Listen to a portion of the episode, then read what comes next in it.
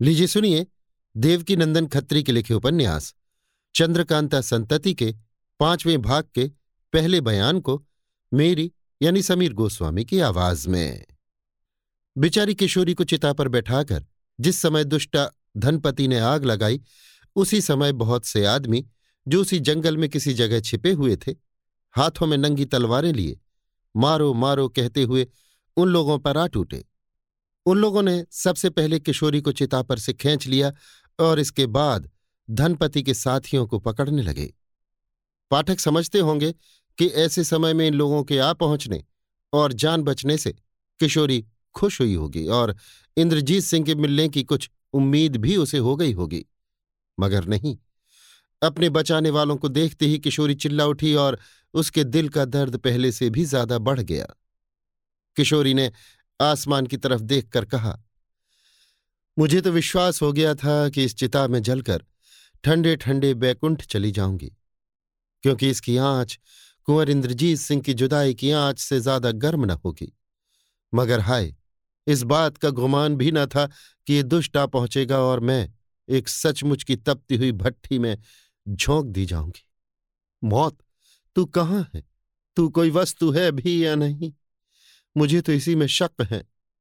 वो आदमी जिसने ऐसे समय में पहुंचकर किशोरी को बचाया, माधवी का दीवान अग्निदत्त था, जिसके चंगुल में फंसकर किशोरी ने राजगृह में बहुत दुख उठाया था और कामिनी की मदद से, जिसका नाम कुछ दिनों तक किन्नरी था, छुट्टी मिली थी। किशोरी को अपने मरने की कुछ भी परवाह न थी और वो अग्निदत्त की सूरत देखने की बनस्पद मौत को लाख दर्जे उत्तम समझती थी। यही सबब था कि इस समय उसे अपनी जान बचने का रंज हुआ। अग्निदत्त और उसके आदमियों ने किशोरी को तो बचा लिया, मगर जब उसके दुश्मनों को, अर्थात धनपति और उसके साथियों को पकड़ने का इरादा किया तो लड़ाई गहरी हो पड़ी। मौका पाकर धनपति भाग गई और गहन वन में किसी झाड़ी के अंदर छिपकर उसने अपनी जान बचाई। उसके साथियों में से एक भी न बचा, सब मारे गए। अग्निदत्त भी केवल दो ही आदमियों के साथ बच गया। उस संग दिल ने रोती और चिल्लाती हुई बेचारी किशोरी को ज़बरदस्ती उठा लिया और एक तरफ़ का रास्ता लिया। पाठक आश्चर्य करते होंगे कि अग्निदत्त को तो राजा बीरेंद्र सिंह के अय्यारों ने राजगृही में गिरफ़्तार करके चुनार भेज दिया था। वो यकायक यहाँ कैसे आ पहुँचा? इसलिए अग्निदत्त का थोड़ा सा हाल इस जगह लिख देना हम मुनासिब समझते हैं। राजा बीरेंद्र सिंह के अय्यारों ने दीवान अग्निदत्त को गिरफ़्तार करके अपने बीस सवारों के पहरे में चुनारगढ़ रवाना कर दिया और एक चिट्ठी भी सब हाल की महाराज सुरेंद्र सिंह को लिखकर उन्हीं लोगों की मार्फत भेजी। अग्निदत्त हथकड़ी डाल घोड़े पर सवार कराया गया और उसके पैर रस्सी से घोड़े की जीन के साथ बाँध दिए गए। घोड़े की लंबी बागडोर दोनों तरफ़ से दो सवारों ने पकड़ ली और सफ़र शुरू किया। तीसरे दिन जब वे लोग सोन नदी के पास पहुँचे, अर्थात जब वो नदी दो कोस दूर रह गई, तब उन लोगों पर डाका पड़ा। पचास आदमियों ने चारों तरफ़ से घेर लिया। घंटे भर की लड़ाई में राजा बीरेंद्र सिंह के कुल आदमी मारे गए। खबर पहुँचाने के लिए भी एक आदमी न बचा और अग्निदत्त को उन लोगों के हाथों से छुट्टी मिली। वे डाकू सब अग्निदत्त के तरफदार और उन लोगों में से थे जो गयाजी में फसाद मचाया करते और उन लोगों की जानें लेते और घर लूटते थे, जो दीवान अग्निदत्त के विरुद्ध जाने जाते। इस तरह अग्निदत्त को छुट्टी मिली और बहुत दिन तक इस डाके की खबर राजा बीरेंद्र सिंह या उनके आदमियों को न मिली। यद्यपि दीवान अग्निदत्त के हाथ से गया की दीवानी जाती रही और वो एक साधारण आदमी की तरह मारा मारा फिरने लगा। तथापि वो अपने साथी डाकुओं में मालदार गिना जाता था। क्योंकि उसके पास जुल्म की कमाई हुई दौलत बहुत थी और वो उस दौलत को राजगृही से थोड़ी दूर पर एक मढ़ी में, जो पहाड़ी के ऊपर थी, रखता था, जिसका हाल दस बारह आदमियों के सिवाय और किसी को भी मालूम न था। उस दौलत को निकालने में अग्निदत्त ने विलंब न किया और उसे अपने कब्जे में लाकर साथी डाकुओं के साथ अपनी धुन में चारों तरफ़ घूमने तथा इस बात की टोह लेने लगा कि राजा बीरेंद्र सिंह की तरफ़ क्या क्या होता है। थोड़े ही दिन बाद मौका समझकर वो रोहतास गढ़ के चारों तरफ़ घूमने लगा और जिस तरह किशोरी से मिला, उसका हाल आप ऊपर पढ़ चुके हैं। जिस जगह अग्निदत्त किशोरी से मिला था, उससे थोड़ी ही दूर पर एक पहाड़ी थी, जिसमें कई खोह और गार थे। वो किशोरी को उठाकर उसी पहाड़ी पर ले गया। रोते और चिल्लाते चिल्लाते किशोरी बेहोश हो गई थी। अग्निदत्त ने उस खोह के अंदर ले जाकर लिटा दिया और आप बाहर चला आया। पहर रात जाते जाते जब किशोरी होश में आई तो उसने अपने को अजब हालत में पाया।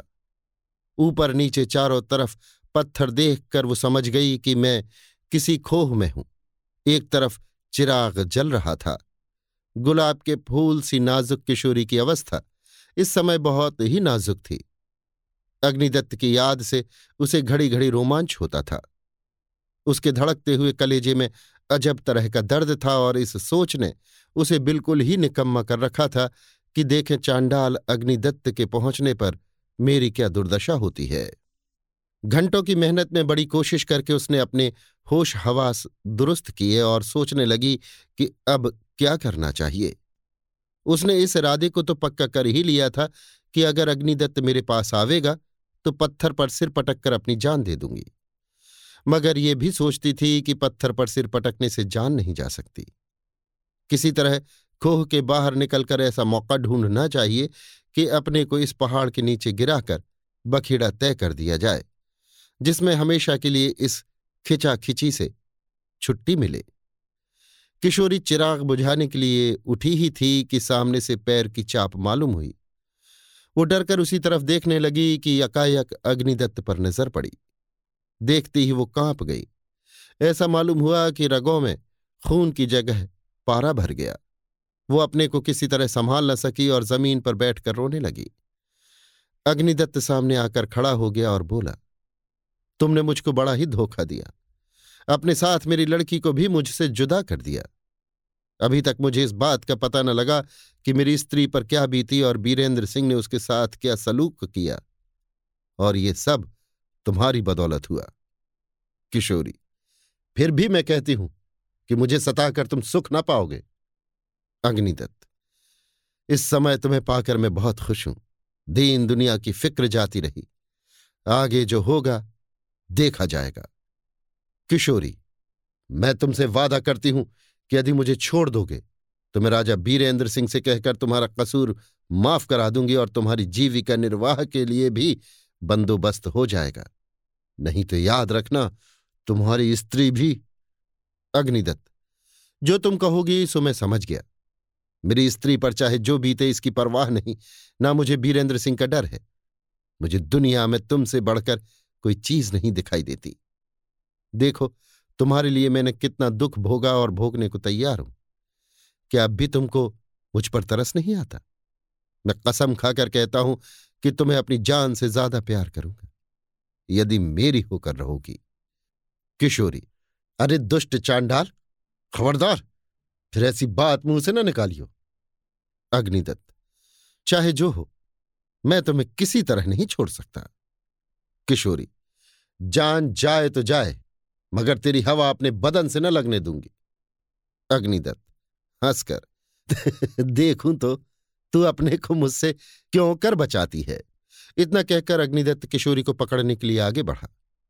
किशोरी घबराकर उठ खड़ी हुई और दूर हट गई। थोड़ी देर तक तो इस तंग जगह में दौड़ धूप कर किशोरी ने अपने को बचाया। मगर कहाँ तक? आखिर मर्द के सामने औरत की क्या पेश आ सकती थी? अग्निदत्त को क्रोध आ गया।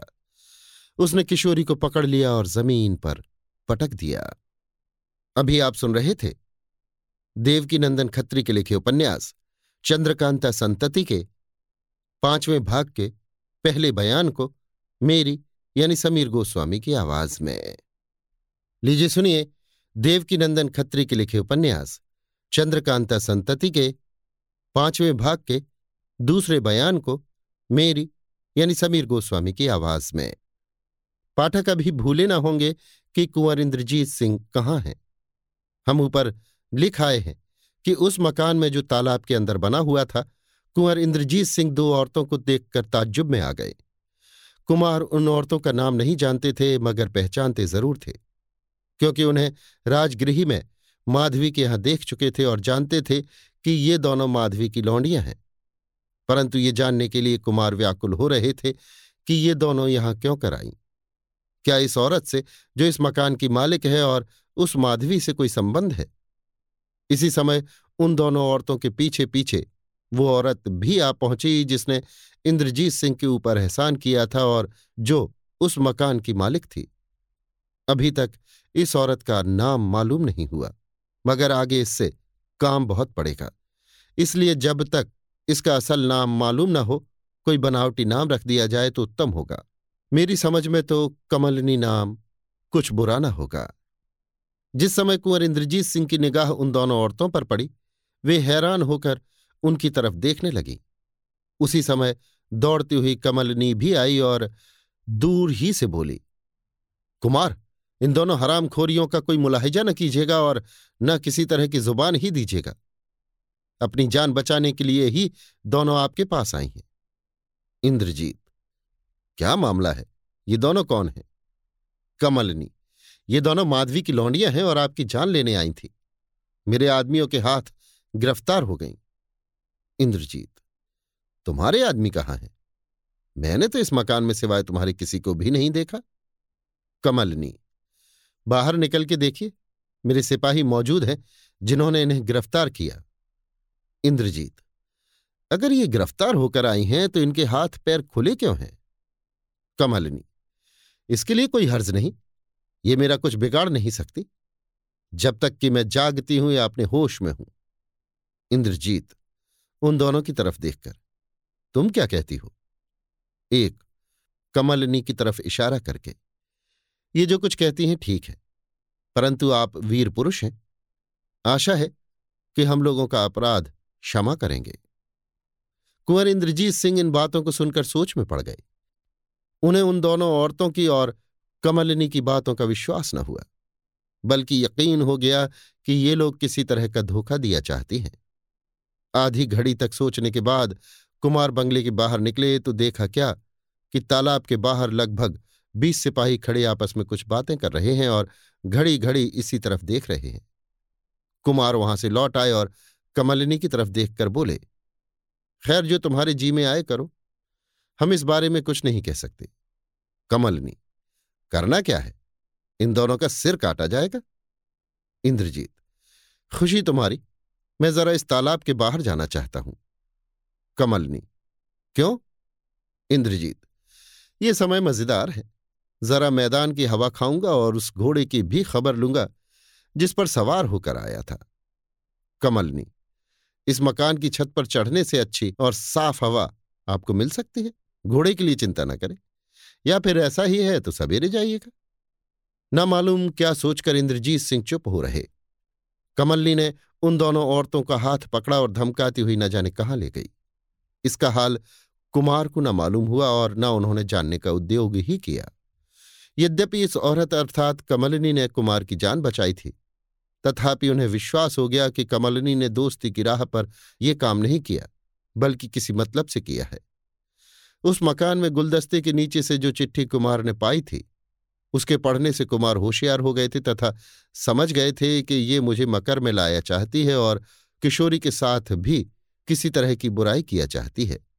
इसमें कोई शक नहीं कि कुमार इसे चाहने लगे थे और जान बचाने का बदला चुकाने की फ़िक्र में थे। मगर उस चिट्ठी के पढ़ते ही उनका रंग बदल गया और वे किसी दूसरी ही धुन में लग गए। कुमार चाहते तो शायद यहाँ से निकल भागते। क्योंकि उस औरत की तरफ़ से होशियार हो चुके थे। मगर इस काम में उन्होंने ये समझकर जल्दी न की कि इस औरत का कुछ हाल मालूम करना चाहिए और जानना चाहिए कि ये कौन है। पर कमलिनी को कुमार के दिल की क्या खबर थी? उसने तो सोच रखा था कि मैंने कुमार पर एहसान किया है और वे किसी तरह भी मुझसे बदगुमान न होंगे। कुमार के पास इस समय सिवाय कपड़ों की कोई चीज़ ऐसी न थी, जिससे वे अपनी हिफाजत करते या समय पड़ने पर मतलब निकाल सकते। कुछ दिन बाकी था, जब कुमार उस मकान की छत पर चढ़ गए और चारों तरफ़ के पहाड़, जंगल तथा मैदान की बहार देखने लगे। कुमार को ये जगह बहुत ही पसंद आई और उन्होंने दिल में कहा कि यदि ईश्वर की इच्छा हुई तो सब बखेड़ों से छुट्टी पाकर किशोरी के साथ कुछ दिनों तक इस मकान में ज़रूर रहेंगे। थोड़ी देर तक प्रकृति की शोभा देखकर दिल बहलाते रहे। जब सूर्य अस्त हो गया तो कमलनी भी वहाँ पहुँची और कुमार के पास खड़ी होकर बातचीत करने लगी। कमलनी, यहाँ से अच्छी बहार दिखाई देती है। कुमार, ठीक है, मगर ये छटा मेरे दिल को किसी तरह नहीं बहला सकती। कमलनी, सो क्यों? कुमार तरह तरह की फिक्रों और तरद्दुदों ने मुझे दुखी कर रखा है। बल्कि यहाँ आने और तुम्हारे मिलने से तरद्दुद और भी ज़्यादा हो गया। कमलनी, यहाँ आकर कौन सी फ़िक्र बढ़ गई? कुमार, ये तो तब कह सकता हूँ जब कुछ तुम्हारा हाल मुझे मालूम हो। अभी तो मैं ये भी नहीं जानता कि तुम कौन हो और कहाँ की रहने वाली हो और इस मकान में आके रहने का सबब क्या है। कमलनी, कुमार मुझे आपसे बहुत कुछ बातें कहनी हैं। इसमें कोई शक नहीं कि मेरे बारे में आप तरह तरह की बातें सोचते होंगे। कभी मुझे खैर ख्वाह तो कभी बदख्वाह समझते होंगे। बल्कि बदख्वाह समझने का मौका ही ज़्यादा मिलता होगा। अक्सर उन लोगों ने जो मुझे जानते हैं, मुझे शैतान और खूनी समझ रखा है और इसमें उनका कोई कसूर भी नहीं। मैं उन लोगों का ज़िक्र इस समय केवल इसीलिए करती हूँ कि शायद उन लोगों ने जो केवल दो तीन अयार मात्र हैं कुछ चर्चा आपसे की हो। कुमार, नहीं, मैंने किसी से तुम्हारा ज़िक्र नहीं सुना। कमलनी खैर, ऐसा मौका ना पड़ा होगा, पर मेरा मतलब यह है कि जब तक मैं अपने मुँह से कुछ ना कहूँगी, मेरे बारे में कोई भी अपनी राय ठीक नहीं कर सकता और इतने ही मैं सीढ़ी पर किसी के पैर की धमधमाहट मालूम हुई, जिसे सुनकर दोनों चौंके और उस तरफ़ देखने लगे। कुमार इस मकान में तो केवल तुम ही रहती हो। कमालिनी, नहीं और भी कई आदमी रहते हैं, मगर वे लोग उस समय नहीं थे जब आप आए थे। तीन लौंडियाँ आती हुई दिखाई पड़ी, एक के हाथ में छोटा सा गलीचा था, दूसरी के हाथ में क्षमादान और तीसरी पानदान लिए हुए थी। गलीचा बिछा दिया गया, क्षमादान और पानदान रखकर लौंडियाँ हाथ जोड़े सामने खड़ी हो गईं। कमलनी के कहने से कुमार गलीचे पर बैठ गए और कमलनी भी पास बैठ गई। इस समय इन तीनों लौंडियों का वहाँ पहुंचकर बातचीत में बाधा डालना कुमार को बहुत बुरा मालूम हुआ, क्योंकि वे बड़े ही गौर से कमलनी की बातें सुन रहे थे और इस बीच में उनके दिल की अजीब हालत थी। कुमार ने कमलनी की तरफ़ देख के कहा, हाँ, तुम अपनी बातों का सिलसिला मत तोड़ो। कमलनी, लौंडियों की तरफ़ देखकर। अच्छा तुम लोग जाओ, बहुत जल्दी खाने का बंदोबस्त करो। कुमार, अभी खाने के लिए जल्दी ना करो।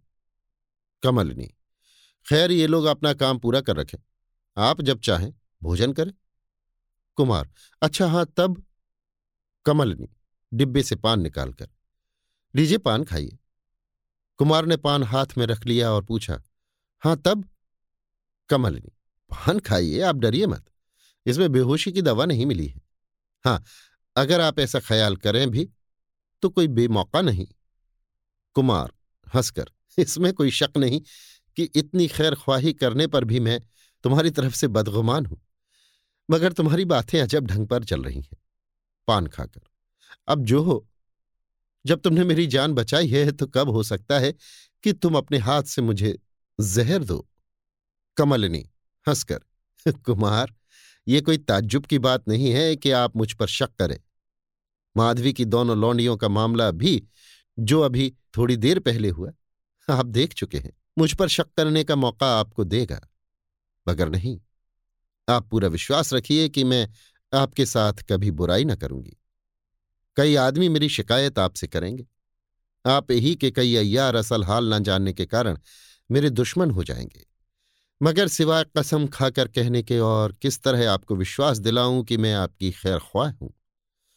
आप ये भी सोच सकते हैं कि मैं आपके साथ इतनी खैर ख्वाह क्यों हो रही हूँ?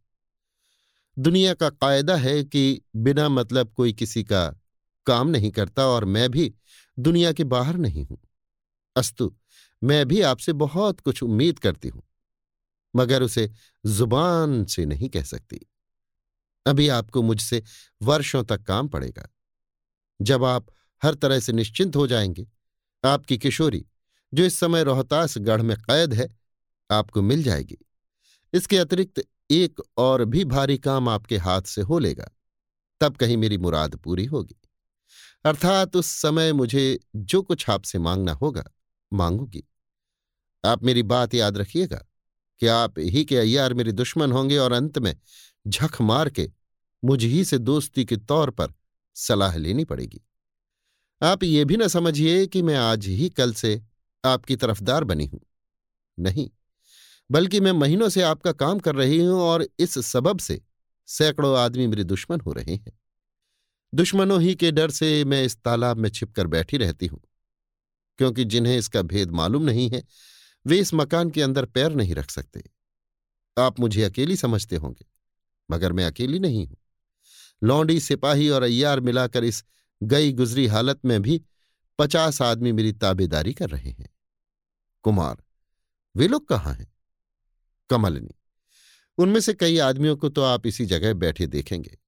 बाकी सभी को मैंने काम पर भेजा है। जब मैं आपकी खैर ख्वाह हूँ तो किशोरी की मदद भी ज़रूर ही करनी पड़ेगी। इसलिए मेरी एक अय्यारा रोहतासगढ़ किले के अंदर भी घुसकर बैठी है और किशोरी के हालचाल की खबर दिया करती है। अभी कल ही उसने एक चिट्ठी भेजी थी। कमर से चिट्ठी निकालकर और कुमार के हाथ में देकर। लीजिए चिट्ठी है। पहले आप इसे पढ़ लीजिए, फिर और कुछ कहूँगी। कुमार हाथ में चिट्ठी लेकर गौर से पढ़ने लगे। ये वही चिट्ठी थी जिस पर पहले कुमार की निगाह पड़ चुकी थी और जिसे एक गुलदस्ते के नीचे से निकालकर कुमार पढ़ चुके थे।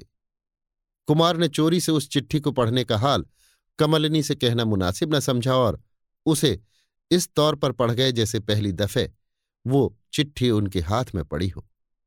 परंतु इस समय इस तरह कमलिनी के हाथ से इस चिट्ठी को पाकर कुमार का ख्याल बिल्कुल बदल गया और कमलिनी उनकी दुश्मन नहीं है। इस बात को वे अच्छी तरह समझ गए।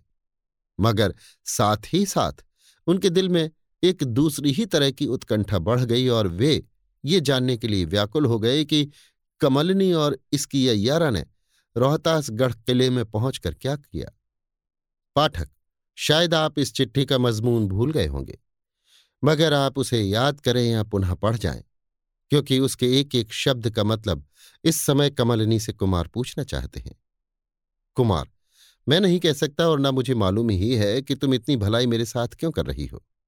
तो भी मैं उम्मीद करता हूँ कि तुम इस समय मुझे चिंता में डालकर दुख न दोगी, बल्कि जो मैं पूछूँगा उसका ठीक ठीक जवाब दोगी। कमलनी, आप मेरी तरफ़ से किसी तरह का बुरा ख्याल न रखें। आज मैं इस बात पर मुस्तैद हूँ कि अगर आपको कष्ट न हो तो रात भर जाग के बहुत कुछ हाल, जो अब तक आपको मालूम नहीं है और आपके मतलब का है, आपसे कहूँ और जो जो सवाल आप करें, उनका जवाब दूँ। कुमार, मुझे तुम्हारे इस कहने से बड़ी खुशी हुई। अच्छा पहले इस बात का जवाब दो कि तुम्हारी वो अय्यारा, जो रोहतास गढ़ में है और इस चिट्ठी के पढ़ने से जिसका नाम तारा मालूम होता है, रोहतास गढ़ में किस तौर पर है? जहाँ तक मैं सोचता हूँ, वो भेष बदल कर नौकरी करती होगी। कमलिनी, नहीं, उसने नौकरी नहीं की, बल्कि वहाँ इस तौर पर छिपकर रहती है कि वहाँ के किसी आदमी को उसका पता लग जाना कठिन ही नहीं, बल्कि असंभव है। कुमार अच्छा तो उसने ये क्या लिखा है कि किशोरी का आशिक भी यहाँ मौजूद है? कमलनी, ये कटाक्ष माधवी के दीवान अग्निदत्त पर है, क्योंकि हम लोगों के हिसाब से वो किशोरी पर आशिक है। सच्चा आशिक आपकी तरह नहीं है, मगर बेईमान अयारों की तरह ज़रूर आशिक है। कुमार, नहीं नहीं, उसे तो हमारे आदमियों ने गिरफ़्तार करके चुनार भेज दिया है। कमलिनी, आपका ये ख्याल गलत है, वो चुनार नहीं पहुँचा। ना मालूम किस तरह उसने अपनी जान बचा ली है। इसका हाल आपको लश्कर में जाने या किसी को चुनार गढ़ भेजने से मालूम होगा। कुमार तो क्या वो भी रोहतास गढ़ पहुँच गया? कमलिनी पहुँच ही गया, तभी तो तारा ने लिखा है। कुमार अच्छा तो ये लाली और कुंदन कौन है? कमलिनी, आपकी और मेरी दुश्मन?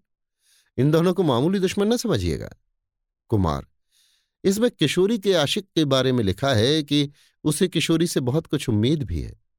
इसका मतलब क्या है? कमलिनी, सो ठीक अभी मालूम नहीं हुआ।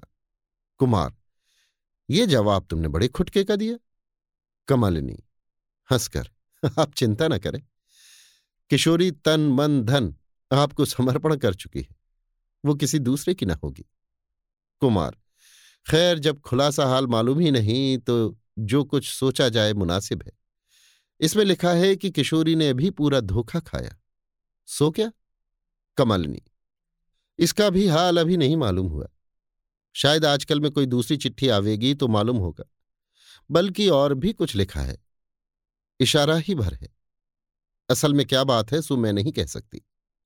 कुमार अच्छा अब मैं तुम्हारा पूरा हाल जानना चाहता हूँ और इसी के साथ रोहतास गढ़ में रहने वाली लाली और कुंदन का वृतांत भी तुम्हारी जुबानी सुनना चाहता हूँ। कमलनी, मैं सब हाल आपसे कहूँगी और इसके अलावा एक ऐसे भेद की खबर भी आपको दूँगी कि आप खुश हो जाएँगे। मगर इसके लिए आपको तीन चार दिन तक और सब्र करना चाहिए। इसी बीच में तारा भी रोहतास गढ़ से आ जाएगी या मैं खुद उसे बुलवा लूँगी। कुमार, इन सब बातों को जानने के लिए मैं बहुत बेचैन हो रहा हूँ। कृपा करके जो कुछ तुम्हें कहना हो अभी कहो। कमलनी, नहीं नहीं, आप जल्दी ना करें। मेरा दो चार दिन के लिए टालना भी आप ही के फ़ायदे के लिए है। आप ये ना समझें कि मैं आपको जानबूझकर यहाँ अटकाया चाहती हूँ। आप यदि मुझ पर भरोसा रखें और मुझे अपना दुश्मन न समझें तो यहाँ रहें। मैं लौंडियों की तरह आपकी ताबेदारी करने को तैयार हूँ। और यदि मुझ पर एतवार न हो तो अपने लश्कर चले जाएँ। चार पाँच दिन के बाद मैं स्वयं आपसे मिलकर सब हाल कहूँगी।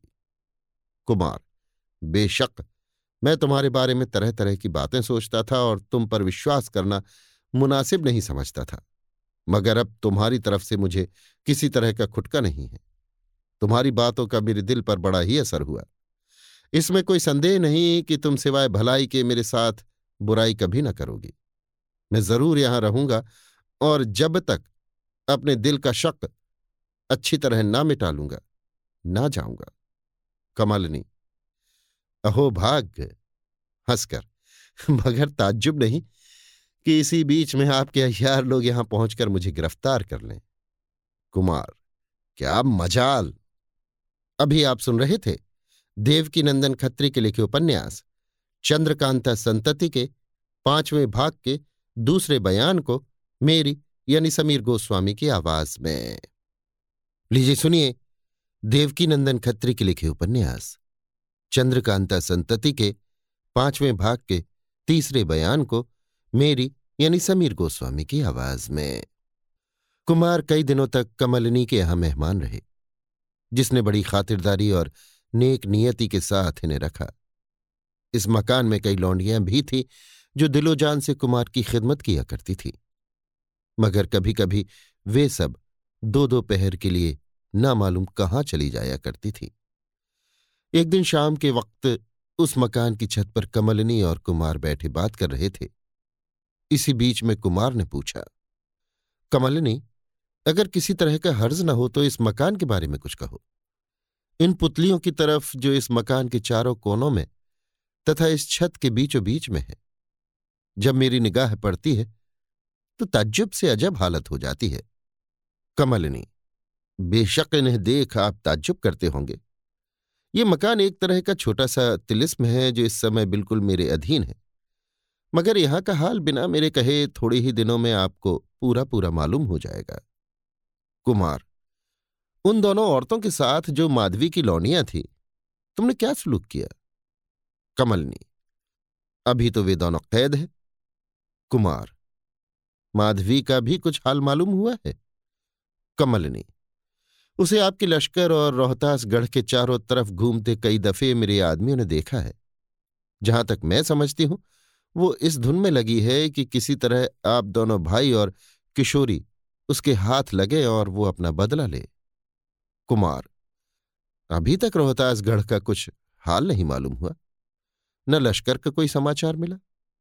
कमलनी, मुझे भी इस बात का ताज्जुब है कि मेरे आदमी किस काम में फंसे हुए हैं, क्योंकि अभी तक एक ने भी लौटकर खबर न दी। चौंक कर और मैदान की तरफ़ देख के मालूम होता है इस समय कोई नया समाचार मिलेगा। मैदान की तरफ़ देखिए, दो आदमी एक बोझ लिए इसी तरफ़ आते दिखाई दे रहे हैं। ताज्जुब नहीं कि ये मेरे ही आदमियों में से हो। कुमार, मैदान की तरफ़ देखकर हाँ ठीक है, इसी तरफ़ आ रहे हैं। उस गट्ठर में शायद कोई आदमी है। कमलनी, बेशक ऐसा ही है। हंसकर, नहीं तो क्या मेरे आदमी माल असबाब चुरा कर लावेंगे? देखिए, वे दोनों कितनी तेज़ी के साथ आ रहे हैं। कुछ अटक कर अब मैंने पहचाना, बेशक इस गठरी में माधवी होगी। थोड़ी देर तक दोनों आदमी चुपचाप उसी तरफ़ देखते रहे। जब वे लोग इस मकान के पास पहुँचे तो कमलिनी ने कुमार से कहा, मुझे आज्ञा दीजिए तो जाकर इन लोगों को यहाँ लाऊं। कुमार, क्या बिना तुम्हारे गए वे लोग यहाँ नहीं आ सकते? कमलनी, जी नहीं। जब तक मैं खुद उन्हें किश्ती पर चढ़ाकर यहाँ न लाऊं, वे लोग नहीं आ सकते। वे क्या कोई भी नहीं आ सकता? कुमार क्या हरेक के लिए जब वो इस मकान में आना या जाना चाहे, तुम्ही को तकलीफ़ करनी पड़ती है? मैं समझता हूँ कि जिस आदमी को तुम एक दफे भी किश्ती पर चढ़ाकर ले जाओगी, उसे रास्ता मालूम हो जाएगा। कमलनी अगर ऐसा ही होता है तो मैं इस मकान में बेखटके क्यों कर रह सकती थी? आप जरा नीचे चले, मैं इसका सबब आपको बतला देती हूँ। कुमार खुशी खुशी उठ खड़े हुए और कमलिनी के साथ नीचे उतर गए। कमलिनी उन्हें उस कोठरी में ले गई जो नहाने के काम में लाई जाती थी और जिसे कुमार देख चुके थे। उस कोठरी में दीवार के साथ एक अलमारी थी, जिसे कमलिनी ने खोला। कुमार ने देखा कि उस दीवार के साथ चांदी का एक मुट्ठा, जो हाथ भर से छोटा न होगा, लगा हुआ है। इसके सिवा और कोई चीज़ उसमें नहीं थी। कमलनी, मैं पहले ही आपसे कह चुकी हूँ कि इस तालाब में चारों ओर लोहे का जाल पड़ा हुआ है। कुमार हाँ ठीक है। मगर उस रास्ते में जालना होगा जिधर से तुम किश्ती लेकर आती जाती हो। कमलनी, ऐसा ख्याल न कीजिए। उस रास्ते में भी जाल है। मगर उसे यहाँ आने का दरवाज़ा कहना चाहिए, जिसकी ताली ये है। देखिए, अब आप अच्छी तरह समझ जाएँगे। उस चांदी के मुट्ठे को कई दफे घुमाकर। अब उतनी दूर का या उस रास्ते का जाल, जिधर से किश्ती लेकर मैं आती जाती हूँ, हट गया। मानो दरवाज़ा खुल गया। अब मैं क्या? कोई भी जिसको आने जाने का रास्ता मालूम है, किश्ती पर चढ़ के आ जा सकता है। जब मैं इसको उल्टा घुमाऊँगी तो वो रास्ता बंद हो जाएगा। अर्थात वहाँ भी जाल फैल जाएगा। फिर किश्ती आ नहीं सकती कुमार, हंसकर, बेशक, ये एक अच्छी बात है। इसके बाद कमलनी किश्ती पर सवार होकर तालाब के बाहर गई और उन दोनों आदमियों को गठरी सहित सवार करा के मकान में ले आई तथा तालाब में आने का रास्ता उसी रीत से, जैसे कि हम ऊपर लिख चुके हैं, बंद कर दिया। इस समय यहाँ कई लौनियाँ भी मौजूद थीं। उन्होंने कमलिनी के इशारे से छत के ऊपर रोशनी का बंदोबस्त कर दिया और सब छत के ऊपर चले गए। कुमार के पास ही कमलिनी गलीचे पर बैठ गई और वे दोनों आदमी भी गठरी सामने रखकर बैठ गए। इस छत की ज़मीन चिकने पत्थर की बहुत साफ़ सुथरी बनी हुई थी। अगर नजाकत की तरफ़ ख्याल न किया जाए तो फर्श या बिछावन बिछाकर वहाँ बैठने की कोई ज़रूरत न थी। कमलनी, कुमार, देखिए, इन दोनों आदमियों को मैंने माधवी को गिरफ़्तार करने को भेजा था। मालूम होता है कि ये लोग अपना काम पूरा कर आए हैं और इस गठरी में शायद माधवी को ही लाए हैं। दोनों आदमियों की तरफ़ देखकर, क्यों जी, माधवी ही या किसी दूसरे को लाए हो? एक, जी, माधवी को ही लाए कमलनी गठरी खोलो, जरा इसकी सूरत देखो। उन दोनों ने गठरी खोली। कमलिनी और कुमार ने बड़े चाव से माधवी की सूरत देखी। परंतु यकायक कमलिनी चौंकी और बोली, क्या ये जख्मी है? एक, जी हाँ, मुझे उम्मीद नहीं कि इसकी जान बचेगी, क्योंकि चोट भारी है। कुमार, इसे किसने जख्मी किया है? एक, किसी औरत ने रोहतास गढ़ के तिलिस्मी तहखाने में इसे चोट पहुंचाई है। कुमार कमलिनी की तरफ़ देखकर।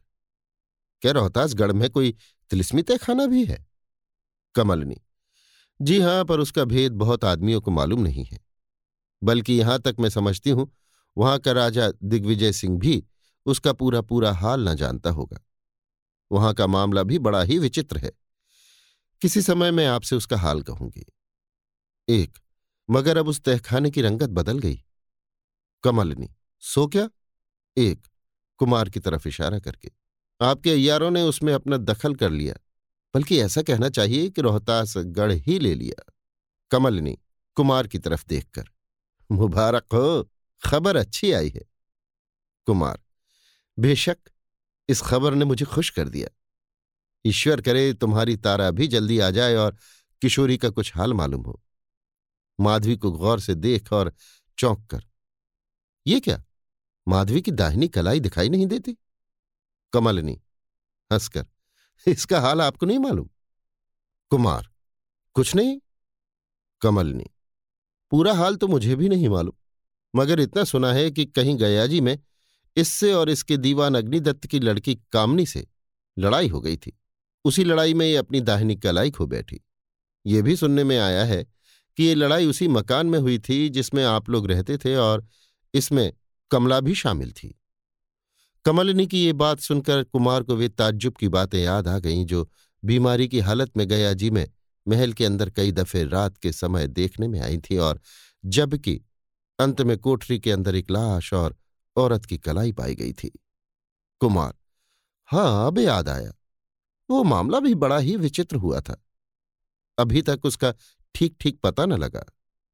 कमलनी, क्या हुआ था? जरा मैं भी सुनूं? कुमार ने वो सब हाल कहा और जो कुछ देखने और सुनने में आया था, वो भी बताया। कमलनी, कमला से मुलाकात हो तो कुछ और सुनने में आवे। दोनों आदमियों की तरफ़ देखकर, पहले माधवी को यहाँ से ले जाओ लौनियों के हवाले करो और कह दो, इसे कैद खाने में रखें और होश में लाकर इसका इलाज करें। इसके बाद आओ तो तुम्हारी जुबानी वहाँ का सब हाल सुने। शाबाश, तुम लोगों ने बेशक अपना काम पूरा किया। जिससे मैं बहुत ही खुश हूँ। बहुत अच्छा कहकर दोनों आदमी माधवी को वहाँ से उठाकर नीचे ले गए और इधर कमलनी और कुमार में बातचीत होने लगी। कमलनी, मुस्कुराकर, लीजिए, आपकी मुराद पूरी हुआ चाहती है।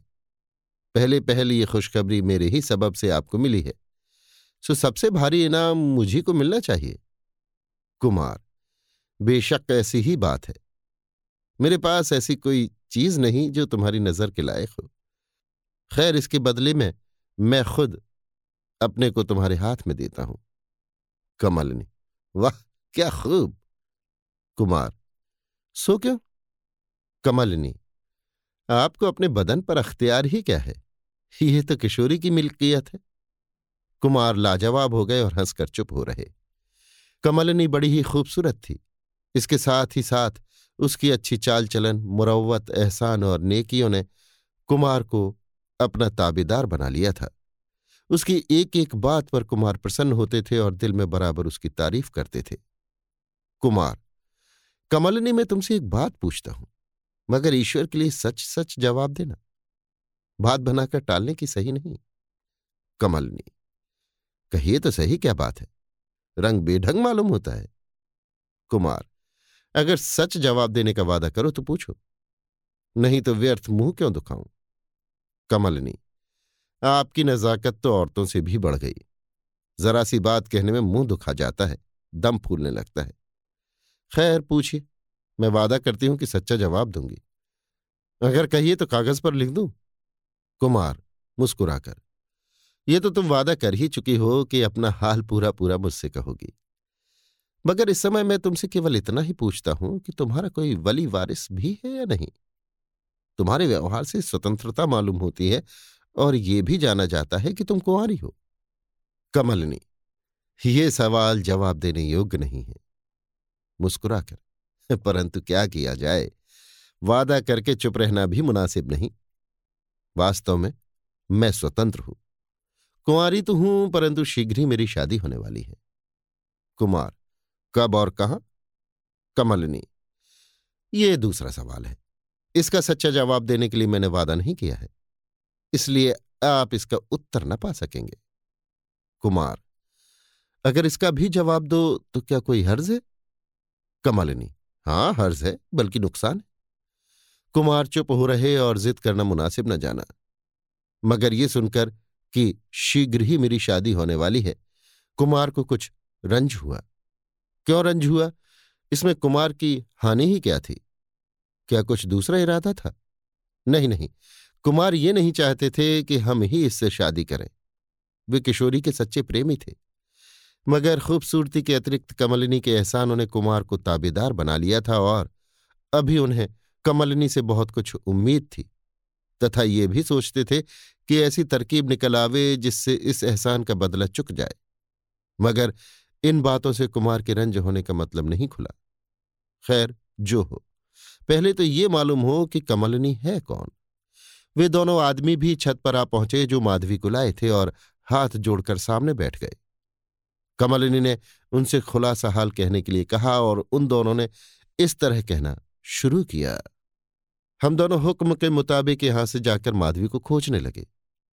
मगर उसका पता गयाजी और राजगृही के इलाकों में कहीं न लगा। लाचार होकर रोहतासगढ़ किले के पास पहुँचे और पहाड़ी के चारों तरफ़ घूमने लगे। कभी कभी रोहतासगढ़ की पहाड़ी के ऊपर भी जाते और घूम घूम कर पता लगाते कि वहाँ क्या हो रहा है।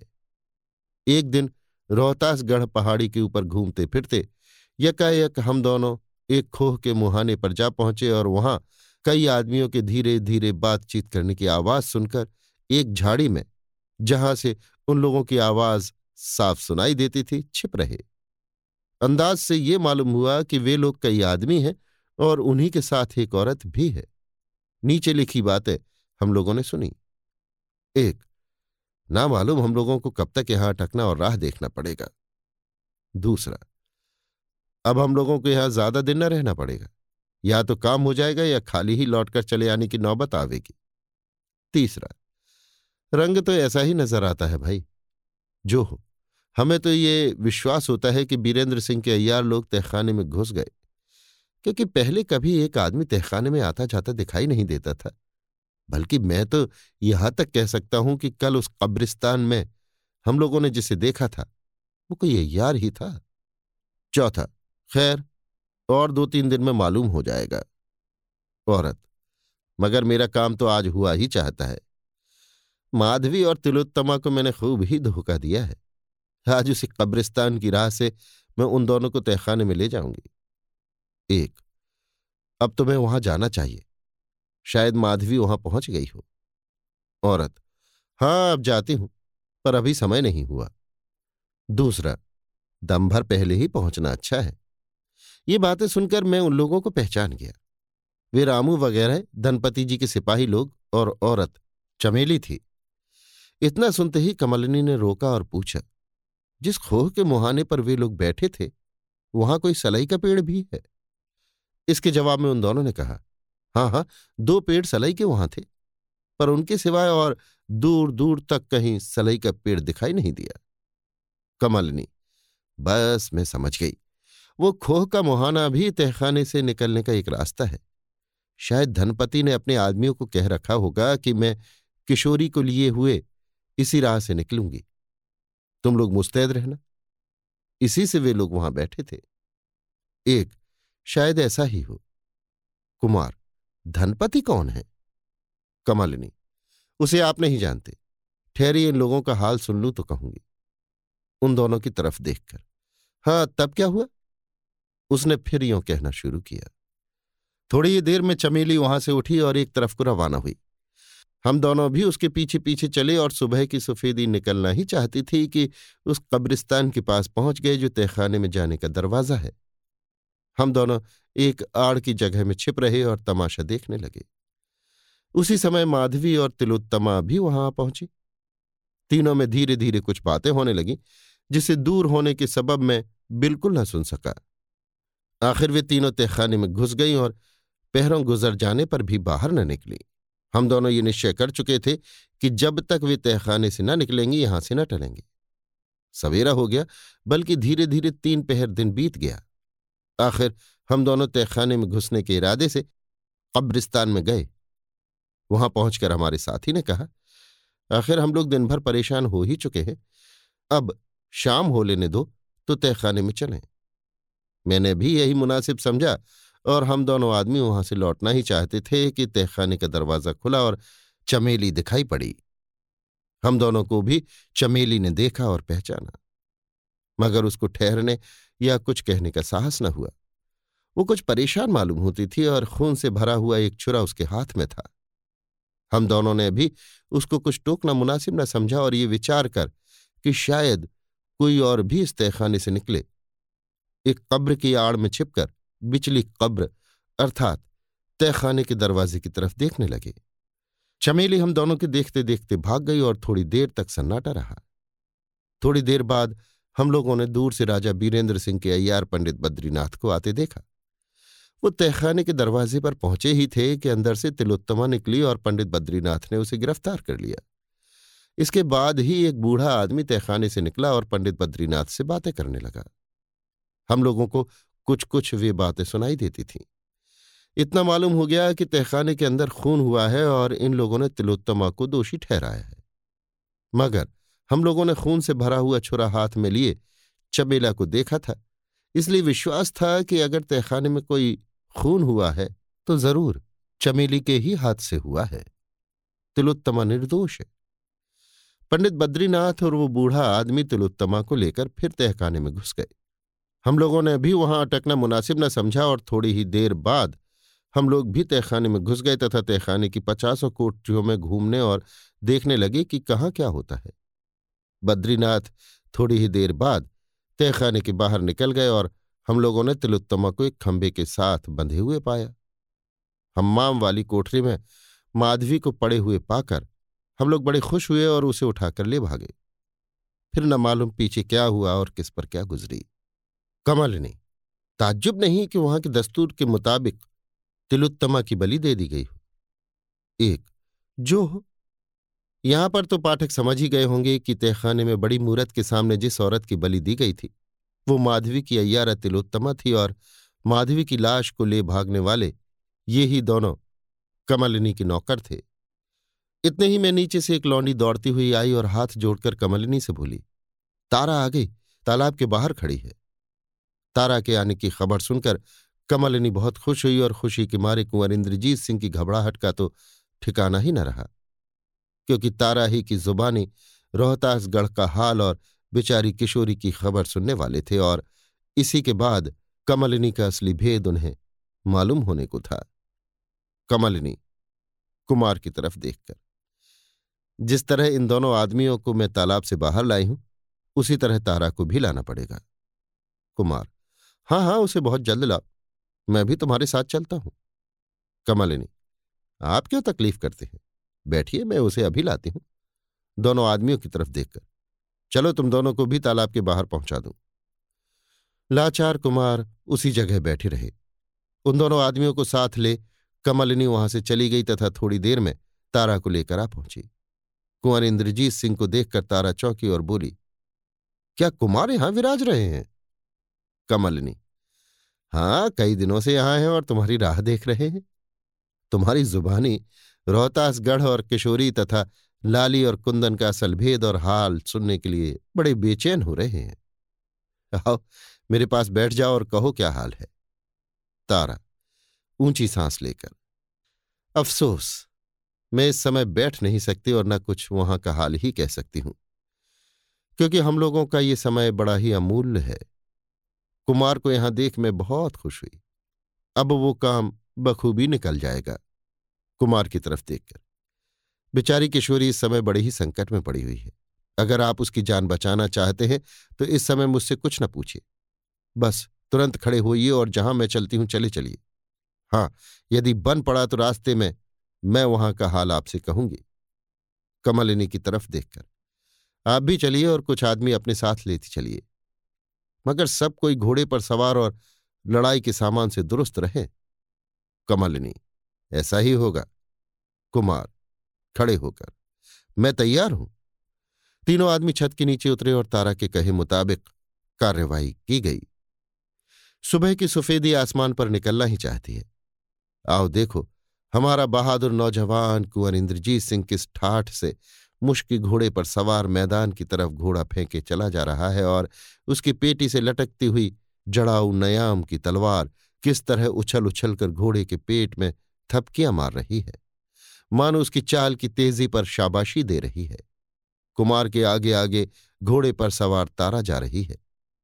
कुमार के पीछे सब्ज घोड़े पर कमलनी सवार है और घोड़े की तेज़ी को बढ़ाकर कुमार के बराबर हुआ चाहती है। उसके पीछे दस दिलावर और बहादुर सवार घोड़ा फेंके चले जा रहे हैं और इस जंगली मैदान के सन्नाटे को घोड़ों के टापों की आवाज़ से तोड़ रहे हैं। अभी आप सुन रहे थे देवकी नंदन खत्री के लिखे उपन्यास, चंद्रकांता संतति के पाँचवें भाग के तीसरे बयान को मेरी यानी समीर गोस्वामी की आवाज़ में।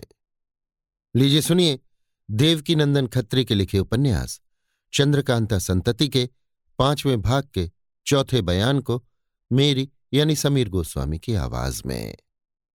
हम ऊपर लिखाए हैं कि देवी सिंह को साथ लेकर शेर सिंह, कुंवर इंद्रजीत सिंह को छुड़ाने के लिए रोहतासगढ़ से रवाना हुए। शेर सिंह इस बात को तो जानते थे कि कुंवर इंद्रजीत सिंह फला जगह है, परंतु उन्हें तालाब के गुप्त भेदों की कुछ भी खबर न थी। राह में आपस में बातचीत होने लगी। देवी लाली का भेद कुछ मालूम न हुआ। शेर, अफसोस उसके और कुंदन के बारे में मुझसे बड़ी भारी भूल हुई। ऐसा धोखा खाया कि शर्म के मारे कुछ कह नहीं सकता। देवी, इसमें शर्म की क्या बात है? ऐसा कोई अय्यार दुनिया में न होगा जिसने कभी धोखा न खाया हो। हम लोग कभी धोखा देते हैं, कभी स्वयं धोखे में आ जाते हैं। फिर इसका अफसोस कहाँ तक किया जाए? शेर, आपका कहना बहुत ठीक है। खैर, इस बारे में मैंने जो कुछ मालूम किया है, उसे कहता हूँ।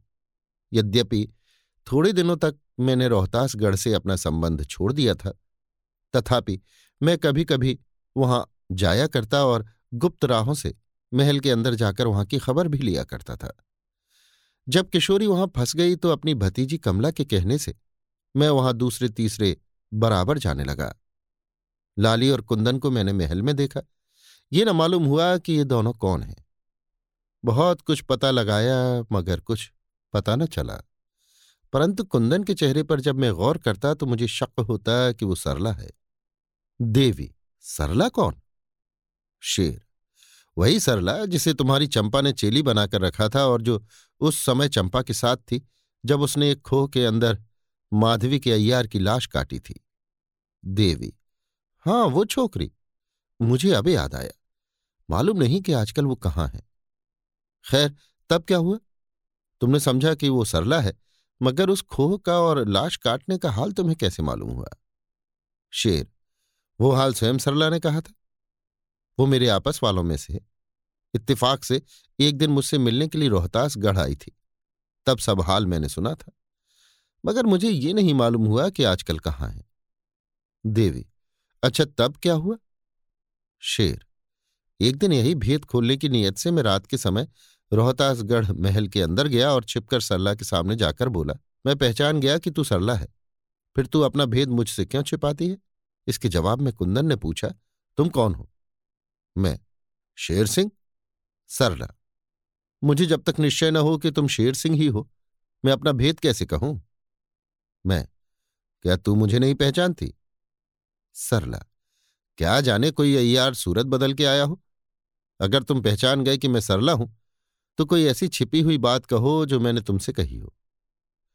इसके जवाब में मैं वही खोह वाला, अर्थात लाश काटने वाला किस्सा कह गया और अंत में मैं बोला कि ये हाल स्वयं तूने मुझसे बयान किया था।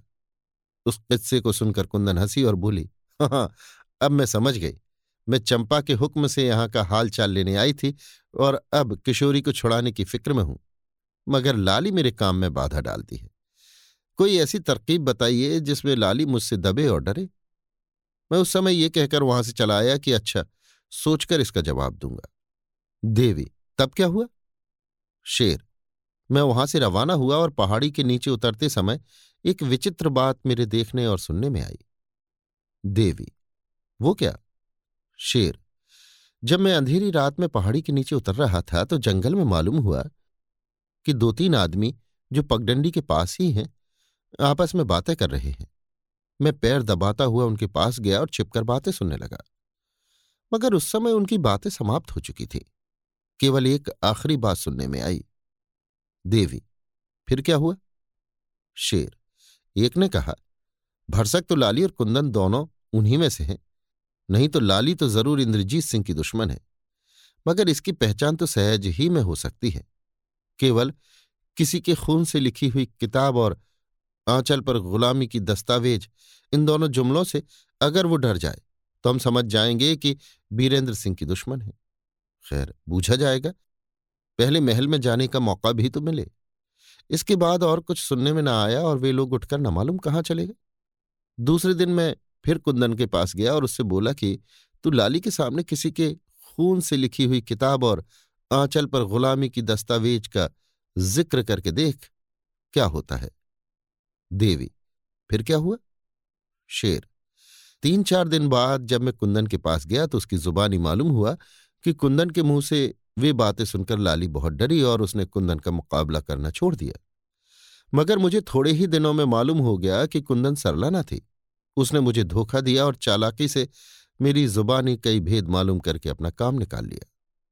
मुझे इस बात की बड़ी शर्म है कि मैंने अपने दुश्मन को दोस्त समझा और धोखा खाया। देवी। अक्सर ऐसा धोखा हो जाया करता है। खैर, लाली तो अभी हम लोगों की कैद ही में है, कहीं जाती नहीं। रही कुंदन, सो इंद्रजीत सिंह को लेकर लौटने पर कोई तरकीब ऐसी ज़रूर निकाली जाएगी, जिसमें बाकी लोगों का असल हाल मालूम हो। इसी तरह की बातें करते हुए दोनों अय्यार चलते गए। रात को एक जगह दो तीन घंटे आराम किया और फिर चल पड़े। सवेरा होते होते एक ऐसी जगह पहुँचे, जहाँ एक छोटा सा टीला ऐसा था जिस पर चढ़ने से दूर दूर तक की ज़मीन दिखाई देती थी, तथा वहाँ से कमलनी का तालाब वाला मकान भी बहुत दूर न था। दोनों अयार उस टीले पर चढ़ गए और मैदान की तरफ़ देखने लगे। यकायक शेर सिंह ने चौंक कर कहा, आह, हम लोग क्या अच्छे मौके पर आए हैं। देखो वो कुंवर इंद्रजीत सिंह और वो औरत, जिसने उन्हें फंसा रखा है, घोड़े पर सवार इसी तरफ़ चले आ रहे हैं। देवी, हाँ, ठीक तो है, उनके साथ और भी कई सवार हैं। शेर। मालूम होता है, उस औरत ने उन्हें अच्छी तरह अपने वश में कर लिया है। बेचारे इंद्रजीत सिंह क्या जाने कि ये उनकी दुश्मन है। चाहे जो हो, इस समय इन लोगों को आगे न बढ़ने देना चाहिए। देवी, सबके आगे एक औरत घोड़े पर सवार आ रही है। मालूम होता है कि उन लोगों को रास्ता दिखाने वाली यही है। शेर, बेशक ऐसा ही हो, तभी तो सब कोई उसके पीछे पीछे चल रहे हैं। पहले उसी को रोकना चाहिए। मगर घोड़ों की चाल बहुत तेज है। देवी, कोई अर्ज़ नहीं। हम दोनों आदमी घोड़े की राह पर अड़कर खड़े हो जाएँ और अपने को घोड़े से बचाने के लिए मुस्तैद रहें। अच्छी नस्ल का घोड़ा यकायक आदमी के ऊपर टाप न रखेगा। वो लोगों को राह में देख ज़रूर अड़ेगा या झिझकेगा। बस उसी समय घोड़े की बाघ थाम लेंगे। दोनों अय्यारों ने बहुत जल्द अपनी राय ठीक कर ली और दोनों आदमी एक साथ घोड़ों की राह में अड़के खड़े हो गए। बात की बात में वे लोग भी आ पहुँचे। तारा का घोड़ा रास्ते में आदमियों को खड़ा देखकर झिझका और आड़ देकर बगल की तरफ़ घूमना चाहा। उसी समय देवी सिंह ने फुर्ती से लगाम पकड़ ली। इस समय तारा का घोड़ा लाचार रुक गया और उसके पीछे आने वालों को भी रुकना पड़ा। कुंवर इंद्रजीत सिंह, शेर सिंह को तो नहीं जानते थे, मगर देवी सिंह को उन्होंने पहचान लिया और समझ गए कि ये लोग मेरी ही खोज में घूम रहे हैं। आखिर वे देवी सिंह के पास आए और बोले, यद्यपि आप सब काम मेरी भलाई ही के लिए करते होंगे, परंतु इस समय हम लोगों को रोका, सो अच्छा न किया। देवी, क्या मामला है? कुछ कहिए तो। कुमार, जल्दी में घबराए हुए ढंग से, बेचारी किशोरी एक आफत में फंसी हुई, उसी को बचाने जा रहे हैं। देवी, किस आफत में फंसी है? कुमार, इतना कहने का मौका नहीं है। देवी ये औरत आपको अवश्य धोखा देगी, जिसके साथ आप जा रहे हैं। कुमार, ऐसा नहीं हो सकता। ये बड़ी ही नेक और मेरी हमदर्द है। इतना सुनते ही कमलिनी आगे बढ़ाई और देवी सिंह से बोली, मैं खूब जानती हूँ कि आप लोगों को मेरी तरफ़ से शक है। तथापि मुझे कहना ही पड़ता है कि इस समय आप हम लोगों को ना रोकें, नहीं तो पछताना पड़ेगा। यदि आप लोगों को मेरी और कुमार की बात का विश्वास न हो तो मेरे सवारों में से दो आदमी घोड़ों पर से उतर पड़ते हैं। उनके बदले में आप दोनों आदमी घोड़ों पर सवार होकर साथ चलें और देख लें कि हम आपकी खैर ख्वाह हैं या बदख्वाह देवी हाँ बेशक ये अच्छी बात है और मैं इसे मंजूर करता हूँ। कमलिनी का इशारा पाते ही दो सवारों ने घोड़ों की पीठे खाली कर दी। उनके बदले में देवी सिंह और शेर सिंह सवार हो गए और फिर उसी तरह सफ़र शुरू हुआ।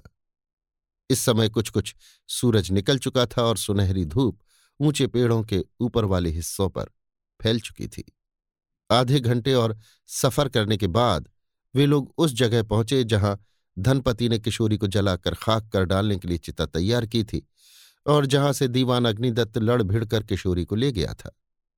इस समय भी वो चिता कुछ बिगड़ी हुई सूरत में तैयार थी और इधर उधर बहुत सी लाशें पड़ी हुई थी। उस जगह पहुंचकर तारा ने घोड़ा रोका और इसके साथ ही सब लोग रुक गए। तारा ने कमलिनी की तरफ़ देखकर कहा, बस, इसी जगह मैं आप लोगों को लाने वाली थी, क्योंकि इसी जगह धनपति के बहुत से आदमी मौजूद थे और यहीं वो किशोरी को लेकर आने वाली थी। लाशों की तरफ़ देखकर। मालूम होता है यहाँ बहुत खून खराबा हुआ है। कमलिनी, तूने कैसे जाना कि किशोरी को लेकर धनपति इसी जगह आने वाली थी और धनपति को तूने कहाँ छोड़ा था? तारा रात के समय छिपकर धनपति के आदमियों की बात मैंने सुनी थी, जिससे बहुत कुछ हाल मालूम हुआ था और धनपति को मैंने उसी खोह के मुहाने पर छोड़ा था जो रोहतासगढ़ तहखाने से बाहर निकलने का रास्ता है और जहाँ सलई के दो पेड़ लगे हैं। उस समय बेहोश किशोरी धनपति के कब्जे में थी और धनपति के कई आदमी भी वहाँ मौजूद थे। उन लोगों की बातें सुनने से मुझे विश्वास हो गया था कि वे लोग किशोरी को लिए हुए इसी जगह आवेंगे। एक लाश की तरफ़ देख के और चौंके देखिए, पहचानिए। कमलनी, बेशक ये धनपति का नौकर है। और लाशों को भी अच्छी तरह देखकर, बेशक धनपति यहाँ तक आई थी, पर किसी से लड़ाई हो गई, जो इन लाशों को देखने से जान पड़ता है। मगर इनमें बहुत सी लाशें ऐसी हैं, जिन्हें मैं नहीं पहचानती। ना मालूम इस लड़ाई का क्या नतीजा हुआ। धनपति गिरफ़्तार हो गई या भाग गई, और किशोरी किसके कब्जे में पड़ गई।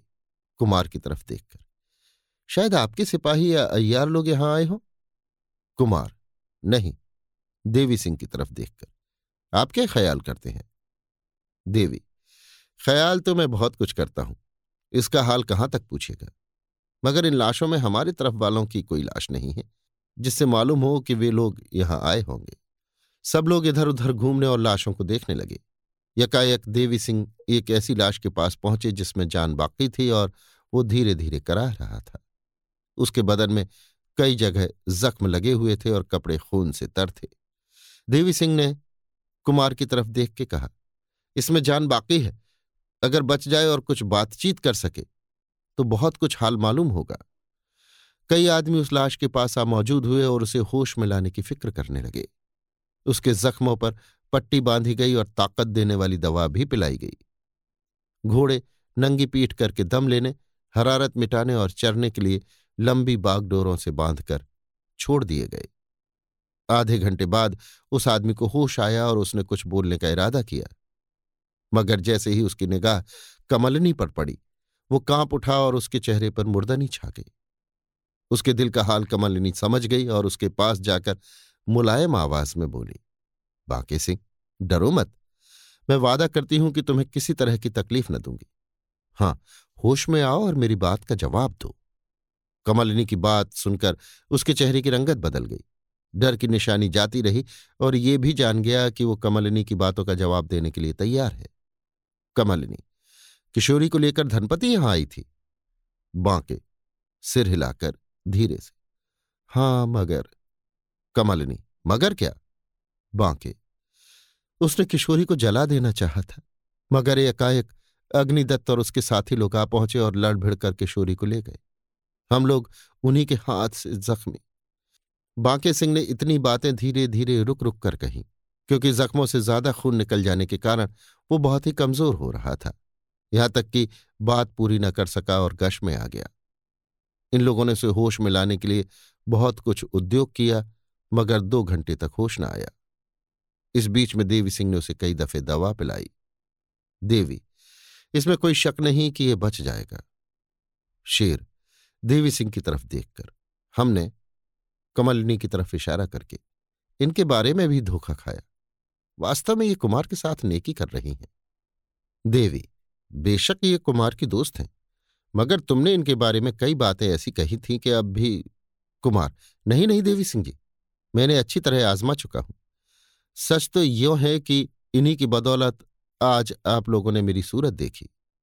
इसके बाद कुमार ने शुरू से अपना पूरा किस्सा देवी सिंह से कह सुनाया और कमलिनी की बड़ी तारीफ़ की। कमलिनी, आप लोगों ने मेरे बारे में बहुत सी बातें सुनी होंगी और वास्तव में मैंने जो जो काम किए हैं, वे ऐसे नहीं कि कोई मुझ पर विश्वास कर सके। हाँ जब आप लोग मेरा असल भेद जान जाएँगे तो अवश्य कहेंगे कि तुम्हारे हाथ से कभी कोई बुरा काम नहीं हुआ। अभी कुमार को भी मेरा हाल मालूम नहीं। समय मिलने पर मैं अपना विचित्र हाल आप लोगों से कहूँगी और उस समय आप लोग कहेंगे कि बेशक शेर सिंह और उनकी भतीजी कमला ने मेरे बारे में धोखा खाया। शेर ताज्जुब में आकर, आप मुझे और मेरी भतीजी कमला को क्यों कर जानती हैं? कमलनी, मैं आप लोगों को बहुत अच्छी तरह जानती हूँ। हाँ आप लोग मुझे नहीं जानते और जब तक मैं स्वयं अपना हाल न कहूँ, जान भी नहीं सकते।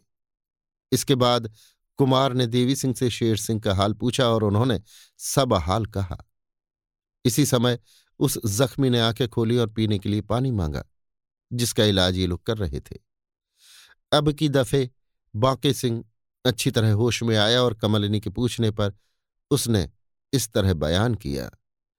इसमें कोई संदेह नहीं कि अग्निदत्त किशोरी को ले गया, क्योंकि मैं उसे बखूबी पहचानता हूँ। मगर ये नहीं मालूम कि किशोरी की तरह धनपति भी उसके पंजे में फंस गई या निकल भागी, क्योंकि लड़ाई खत्म होने के पहले ही मैं जख्मी होकर गिर पड़ा था।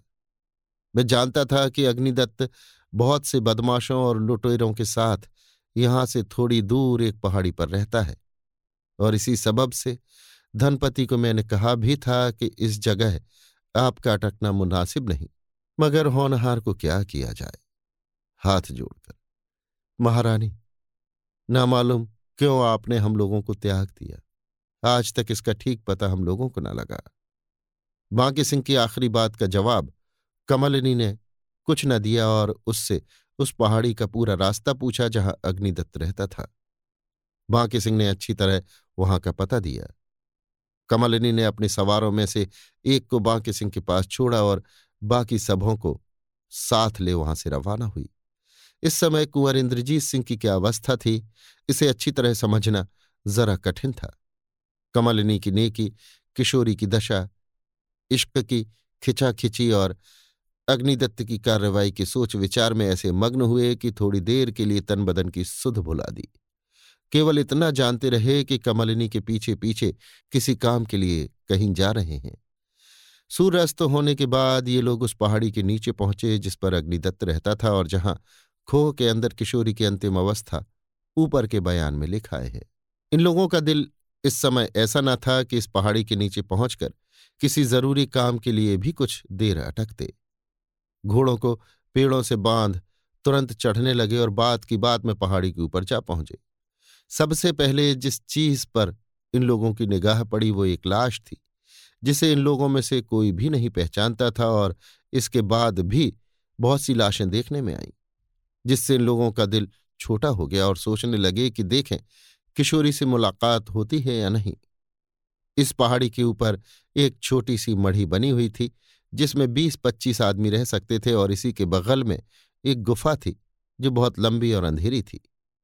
पाठक, ये वही गुफा थी, जिसमें बेचारी किशोरी दुष्ट अग्निदत्त के हाथ से बेबस होकर ज़मीन पर गिर पड़ी थी। इस पहाड़ी के ऊपर बहुत सी लाशें पड़ी हुई थीं। किसी का सिर कटा हुआ था, किसी का तलवार ने जनेवा काट गिराया था। कोई कमर से दो टुकड़े था, किसी का हाथ कटकर अलग हो गया था। किसी के पेट को खंजर ने फाड़ डाला था और आते बाहर निकल पड़ी थी। मगर किसी जीते आदमी का नाम निशान वहाँ न था। ऐसी अवस्था देखकर कुंवर इंद्रजीत सिंह बहुत घबराए और उन्हें किसी के मिलने से नाउम्मीदी हो गई। अय्यारों ने बटुए से सामान निकालकर बत्ती जलाई और खोह के अंदर घुसकर देखा तो वहाँ भी एक लाश के सिवाय और कुछ न दिखाई पड़ा। निगाह पड़ते ही देवी सिंह ने पहचान लिया कि ये अग्निदत्त की लाश है। एक खंजर उसके कलेजे में अभी तक चुभा हुआ मौजूद था। केवल उसका कब्जा बाहर था और दिखाई दे रहा था। उसके पास ही एक लपेटा हुआ कागज़ पड़ा था। देवी सिंह ने वो कागज़ उठा लिया और दोनों यार उस लाश को बाहर लाए। सभी ने अग्निदत्त की लाश को देखा और ताज्जुब किया। शेर, इस हरामजादे को इसके कुकर्मों की सजा ना मालूम किसने दी? कमलनी हाय, इस कमबख्त की बदौलत बेचारी किशोरी पर ना मालूम क्या क्या आफतें आईं और अब वो कहाँ या किस अवस्था में है? देवी, चिट्ठी दिखाकर। इसकी लाश के पास ये चिट्ठी भी मिली है। शायद इससे कुछ पता चले। कमलिनी हाँ हाँ इसे पढ़ो तो सही, देखे क्या लिखा है। सभी का ध्यान उस चिट्ठी पर गया। कुंवर इंद्रजीत सिंह ने वो चिट्ठी देवी सिंह के हाथ से ले ली और पढ़कर सभी को सुनाई। ये लिखा था, आखिर हरामजादी किशोरी मेरे हाथ लगी। इसमें कोई शक नहीं कि अब ये अपने किए का फल भोगेगी। इसकी शैतानी ने मुझे जीते जी मार ही डाला था, मगर मैंने भी पीछा न छोड़ा। कम वक्त अग्निदत्त की क्या हकीकत थी जो मेरे हाथ से अपनी जान बचा लेता? मैं उन लोगों को ललकारता हूँ जो अपने को बहादुर, दिलेर और राजा मानते हैं। कहाँ हैं बीरेंद्र सिंह, इंद्रजीत सिंह और आनंद सिंह, जो अपनी बहादुरी का दावा रखते हैं? आवें और मेरा चरण छूकर माफ़ी मांगे। कहाँ हैं उनके अय्यार जो अपने को विधाता ही समझ बैठे हैं? आवें और मेरे अय्यारों के सामने सिर झुकावें। मुझे विश्वास है कि उन लोगों में से कोई ना कोई किशोरी को खोजता यहाँ ज़रूर आवेगा और इसीलिए मैं ये चिट्ठी लिखकर यहाँ रखे जाता हूँ कि ऊपर लिखे व्यक्ति या उनके साथी और मददगार लोग, चाहे जो कोई भी हों अपनी अपनी जान बचावें। क्योंकि उनकी मौत आ चुकी है और अब वे लोग मेरे हाथ से किसी तरह बच नहीं सकते। कोई ये ना कहे कि मैं छिपकर अपना काम करता हूँ और किसी को अपनी सूरत नहीं दिखाता, जिसको मेरी सूरत देखनी हो मेरे घर चला आवे। मगर होशियार रहे, क्योंकि मेरे सामने आने वालों की भी वही दशा होगी जो यहाँ वालों की हुई। लो, मैं अपना पता भी बता देता हूँ जिसको आना हो मेरे पास चला आवे। यहाँ से पाँच कोस पूरब एक नाला है। उसी के किनारे दक्षिण रुख, दो कोस तक चले जाने के बाद मेरा मकान दिखाई पड़ेगा। बहादुरों का दादा गुरु। इस चिट्ठी ने सभी को अपने आपे से बाहर कर दिया।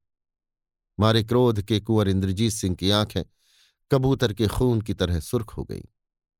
देवी सिंह और शेर सिंह दांत पीसने लगे। कुमार, चाहे जो हो मगर इस हरामजादे से मुकाबला किए बिना मैं किसी तरह आराम नहीं कर सकता। देवी, बेशक इसको इस ढिठाई की सजा दी जाएगी। कुमार, अब यहाँ ठहरना व्यर्थ है। चलकर उसे ढूंढना चाहिए। कमलनी, बेशक उसने बड़ी बेअदबी की है। उसे ज़रूर सजा देनी चाहिए। मगर आप लोग बुद्धिमान हैं। मुझे विश्वास है कि बिना समझे बूझे किसी काम में जल्दी न करेंगे। कुमार ऐसे समय में विलंब करना अपनी बहादुरी में बट्टा लगाना है। कमलिनी, आप इस समय क्रोध में हैं, इसलिए ऐसा कहते हैं। नहीं तो आप स्वयं पहले किसी अय्यार को भेजना मुनासिब समझते। इतनी बड़ी शेखी के साथ पत्र लिखने वाले को मैं सच्चा नहीं समझ सकती। खुल्लम खुल्ला आप लोगों का मुकाबला करना हँसी खेल है। क्या ये केवल उन्हीं आदमियों का काम है जो दगाबाज नहीं, बल्कि सच्चे बहादुर हैं? कभी नहीं। बेशक वो कोई बेईमान और हरामजादा आदमी है। इसके अतिरिक्त आप जरा इस रात के समय और अपने घोड़ों की हालत पर तो ध्यान दीजिए कि अब वे एक कदम भी चलने लायक नहीं रहे। यद्यपि कुमार और उनके अय्यार इस समय बड़े क्रोध में थे, परंतु कमलिनी की सच्ची हमदर्दी के साथ मीठी मीठी बातों ने उन्हें ठंडा कर दिया और इस लायक बनाया कि वे नेक और बद को सोच सके। कमलिनी के आदमियों के साथ और अय्यारों के बटुए में बहुत कुछ खाने का सामान था। पहाड़ी के नीचे एक छोटा सा चश्मा बह रहा था। वहाँ से जल मंगवाया गया और सभी ने कुछ खाकर जल पिया। इसके बाद फिर सोचने लगे कि अब क्या करना चाहिए। देवी, जिस मकान का इस चिट्ठी में पता दिया गया है, यदि वहाँ ना जाना चाहिए तो यहाँ रहना भी मुनासिब नहीं, क्योंकि वे दगाबाज लोग इस जगह से भी बेफिक्र न होंगे। मेरी राय तो यही है कि शेर सिंह के साथ कुमार विजयगढ़ जाएँ और मैं उस मकान की खोज में जाकर देखूँ कि वहाँ क्या है। कमलनी, आपका कहना बहुत ठीक है। मैं भी यही मुनासिब समझती हूँ। इस बीच में मुझे भी दो एक दुश्मनों का पता लगा लेने का मौका मिलेगा। क्योंकि जहाँ तक मैं समझती हूँ, ये एक ऐसे आदमी का काम है, जिसे सिवाय मेरे, आप लोग नहीं जानते और ना इस समय उसका नाम आप लोगों के सामने लेना ही मैं मुनासिब समझती हूँ। कुमार क्या नाम बताने में कोई हर्ज है? कमलिनी, बेशक हर्ज है। हाँ यदि मेरा गुमान ठीक निकला तो अवश्य उन लोगों का नाम बताऊँगी और पता भी दूँगी। कुमार, खैर, मगर जो कुछ राय आप लोगों ने दी है, उसके अनुसार चलने में तो कई दिन व्यर्थ लग जाएँगे। इसलिए मेरी राय कुछ दूसरी ही है। देवी, वो क्या? कुमार, मैं खुद आपके साथ उस मकान की तरफ़ चलता हूँ जिसका पता इस चिट्ठी में दिया गया है। यदि केवल उस मकान के अंदर रहने वाले हमारे दुश्मन हैं तो हिम्मत हारने की कोई ज़रूरत नहीं। इसी समय उन्हें जीतकर किशोरी को छुड़ा लाऊँगा, और यदि उन लोगों के पास फौज होगी तो ज़रूर मकान के बाहर टिकी हुई होगी, जिसका पता लगाना कुछ कठिन न हो। उस समय जो कुछ आप लोग राय देंगे, किया जाएगा। इसी तरह की बातचीत करने में पहर रात बीत गई। आखिर वही निश्चय ठहरा जो कुमार ने सोचा था। अर्थात इसी समय सब कोई उस मकान की तरफ़ जाने के लिए मुस्तैद हुए और पहाड़ी के नीचे उतर आए। पेड़ों के साथ बागडोर से बंधे हुए घोड़े वहीं पर चल रहे थे, जो अपने सवारों को देखकर हिनहिनाने लगे, जिससे जाना गया कि वे इस समय फिर सफ़र को तैयार हैं और पहर भर चढ़ने और आराम करने से उनकी थकावट कम हो चुकी है। सब लोग घोड़ों पर सवार होकर वहाँ से रवाना हुए। जो कुछ उस चिट्ठी में लिखा था, वो ठीक मालूम होने लगा। अर्थात पूरब में पाँच कोस चले जाने के बाद एक नाला मिला और उसी के किनारे किनारे दो कोस दक्षिण जाने के बाद एक मकान की सफेदी दिखाई पड़ी। मालूम होता था कि ये मकान अभी नया बना है या आज ही कल में इसके ऊपर चूना फेरा गया है। रात दोपहर से ज़्यादा जा चुकी थी। चंद्रमा अपनी पूर्ण कला से आकाश के बीच में दिखाई दे रहे थे। शीतल किरणें चारों तरफ़ फैली हुई थी और मालूम होता था कि ज़मीन पर चांदी का पत्र जड़ा हुआ है। ये लोग घना जंगल पीछे छोड़ आए थे और इस जगह पेड़ बहुत कम और छोटे छोटे थे। उस मकान के चारों तरफ़ 200 बिगहे के लगभग साफ़ मैदान था। अच्छी तरह जाँच करने और ख्याल दौड़ाने से मालूम हो गया कि इस जगह पर फौज नहीं है और ना लड़ाई का कुछ सामान ही है। अगर कुछ है तो उसी मकान के अंदर होगा।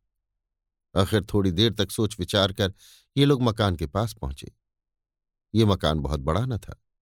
लगभग पचास गज के लंबा और इसी कदर चौड़ा होगा। इसकी ऊंचाई भी पैंतीस गज से ज़्यादा न होगी। चारों तरफ़ की दीवारें साफ़ थी। ना तो किसी तरफ़ कोई दरवाज़ा था और ना कोई खिड़की। ये लोग चारों तरफ़ घूमे, मगर अंदर जाने का रास्ता न मिला। आखिर सब लोग घोड़े पर से उतरकर एक तरफ़ खड़े हो गए। देवी सिंह ने कमंद फेंका और उसके सहारे से दीवार पर चढ़कर देखना चाहा कि अंदर क्या है। ऊपर की दीवार बहुत चौड़ी थी। सभी ने देखा कि देवी सिंह दीवार पर खड़े होकर अंदर की तरफ़ बड़े गौर से देख रहे हैं। यकायक, देवी सिंह खिलखिलाकर हंसे और बिना कुछ कहे उस मकान के अंदर कूद पड़े। ये देख सभी को ताज्जुब हुआ। कमलिनी ने तारा के कान में कुछ कहा, जिसके जवाब में उसने सिर हिला दिया। थोड़ी देर तक देवी सिंह की राह देखी गई। आखिर उसी कमंद के सहारे शेर सिंह चढ़ गए और उनकी भी वही अवस्था देखने में आई। अर्थात कुछ देर तक गौर से देखने के बाद देवी सिंह की तरह हंसकर शेर सिंह भी उस मकान के अंदर कूद गए। अब तो कुमार के आश्चर्य की कोई हद न रही। वे ताज्जुब में आकर सोचने लगे कि ये क्या मामला है और इस मकान के अंदर क्या है जिसे देख दोनों अयारों ने ऐसा किया। जो अब मैं भी ऊपर चढ़ूँगा और देखूँगा कि क्या है। कहकर कुमार भी उसी कमंद के सहारे ऊपर चढ़ने को तैयार हुए। मगर कमलिनी ने हाथ पकड़ लिया और कहा, ऐसा नहीं हो सकता। अभी हमारे कई आदमी मौजूद हैं। पहले इन्हें जा लेने दीजिए। लाचार कुमार को रुकना पड़ा। कमलिनी ने अपने उन सवारों की तरफ़ देखा, जो उसके साथ आए थे और कहा, तुम लोगों में से एक आदमी ऊपर जाकर देखो कि क्या है। हुक्म पाकर उसी कमंद के सहारे एक आदमी ऊपर गया और उसकी भी वही दशा हुई। दूसरा गया, वो भी कूद पड़ा। फिर तीसरा गया, वो भी न लौटा। यहाँ तक कि कमलिनी के कुल आदमी इसी तरह उस मकान के अंदर जा दाखिल हुए। कमलिनी ने बहुत रोका और मना किया, मगर कुमार ने उसकी बात पर ध्यान न दिया।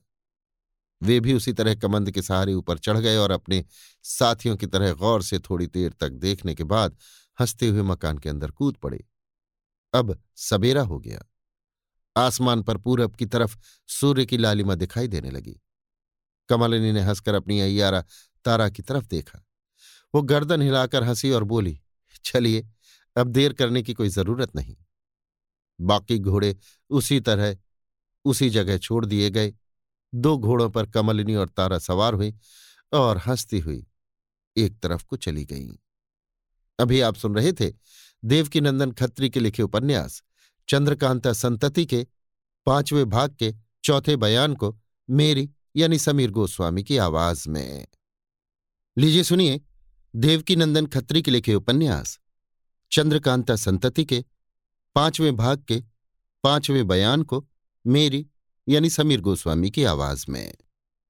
अब हम फिर रोहतासगढ़ की तरफ़ मुड़ते हैं और वहाँ राजा बीरेंद्र सिंह के ऊपर जो जो आफतें आईं, उन्हें लिखकर इस किस्से के बहुत से भेद, जो अभी तक छिपे पड़े हैं, खोलते हैं। हम ऊपर लिखाए हैं कि रोहतासगढ़ फतेह करने के बाद, बीरेंद्र सिंह वगैरह उसी किले में जाकर मेहमान हुए वहीं एक छोटी सी कमेटी की गई तथा उसी समय कुंवर इंद्रजीत सिंह का पता लगाने और उन्हें ले आने के लिए शेर सिंह और देवी सिंह रवाना किए गए। उन दोनों के चले जाने के बाद ये राय ठहरी कि यहाँ का हालचाल और रोहतासगढ़ के फतह होने का समाचार महाराज सुरेंद्र सिंह के पास चुनारगढ़ भेजना चाहिए। यद्यपि ये खबर उन्हें पहुँच गई होगी, तथापि किसी अय्यार को वहाँ भेजना मुनासिब है और इस काम के लिए भैरव सिंह चुने गए। राजा बीरेंद्र सिंह ने अपने हाथ से पिता को पत्र लिखा और भैरव सिंह को तलब करके चुनारगढ़ जाने के लिए कहा, भैरव, मैं चुनारगढ़ जाने के लिए तो तैयार हूँ, परंतु दो बातों की हवस जी में रह जाएगी। बीरेंद्र, वो क्या? भैरव, एक तो फतेह की खुशी का इनाम बटने के समय मैं न रहूँगा, इसका बीरेंद्र यह हवस तो अभी पूरी हो जाएगी। दूसरी क्या है? तेज, ये लड़का बहुत ही लालची है ये नहीं सोचता कि यदि मैं न रहूँगा तो मेरे बदले का इनाम मेरा पिता तो पावेंगे? भैरव, हाथ जोड़कर और तेज सिंह की तरफ़ देखकर।